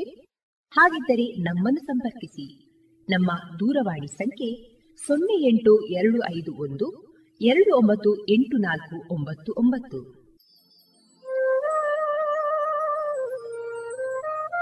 ಗಮನಿಸಿ ಕೇಳಿದರೆ ನಮ್ಮ ಕಾರ್ಯಕ್ರಮಗಳನ್ನು ವೆಬ್ಸೈಟ್ ಮೂಲಕ ಕೂಡ ಆಲಿಸಬಹುದು. ನಮ್ಮ ವೆಬ್ಸೈಟ್ ವಿಳಾಸ W W W dot radio Panchajanya dot com. ಇಲ್ಲಿ ಆಲ್ಕೈಸ್ನ ಭಾಗಕ್ಕೆ ಹೋಗಿ ಕ್ಲಿಕ್ ಮಾಡಿದರೆ ಹಳೆ ಕಾರ್ಯಕ್ರಮಗಳನ್ನು ಕೂಡ ಆಲಿಸಬಹುದು. ಜೊತೆಗೆ ನಮ್ಮ ಪ್ರಸಾರವನ್ನು ಆಪ್ ಮೂಲಕವೂ ಕೇಳಬಹುದು. ಪ್ಲೇಸ್ಟೋರ್ನಲ್ಲಿ ಪಾಂಚಜನ್ಯ ಸರ್ಚ್ ಮಾಡಿ, ಡೌನ್ಲೋಡ್ ಮಾಡಿಕೊಂಡು ತಮ್ಮ ಮೊಬೈಲ್ಗಳಿಗೆ ಇನ್ಸ್ಟಾಲ್ ಮಾಡಿದರೆ ರೇಡಿಯೋ ಪ್ರಸಾರದ ಕಾರ್ಯಕ್ರಮವನ್ನು ನೀವು ಆಲಿಸಬಹುದು. ನಮ್ಮ ಪ್ರಸಾರದ ಬಗೆಗೆ ನಿಮ್ಮ ಅಭಿಪ್ರಾಯಗಳನ್ನು ಹಂಚಿಕೊಳ್ಳಲು ನಮ್ಮ ವಿಳಾಸ ರೇಡಿಯೋ ಪಾಂಚಜನ್ಯ ತೊಂಬತ್ತು ಬಿಂದು ಎಂಟು ಎಫ್ಎಂ ಸಮುದಾಯ ಬಾನುಲಿ ಕೇಂದ್ರ, ನೆಹರು ನಗರ, ಪುತ್ತೂರು. ನಮ್ಮ ದೂರವಾಣಿ ಸಂಖ್ಯೆ ಸೊನ್ನೆ ಎಂಟು ಎರಡು ಐದು ಒಂದು, ಎರಡು ಒಂಬತ್ತು ಎಂಟು ನಾಲ್ಕು ಒಂಬತ್ತು ಒಂಬತ್ತು. ಇಮೇಲ್ ವಿಳಾಸ radio Panchajanya at Gmail dot com.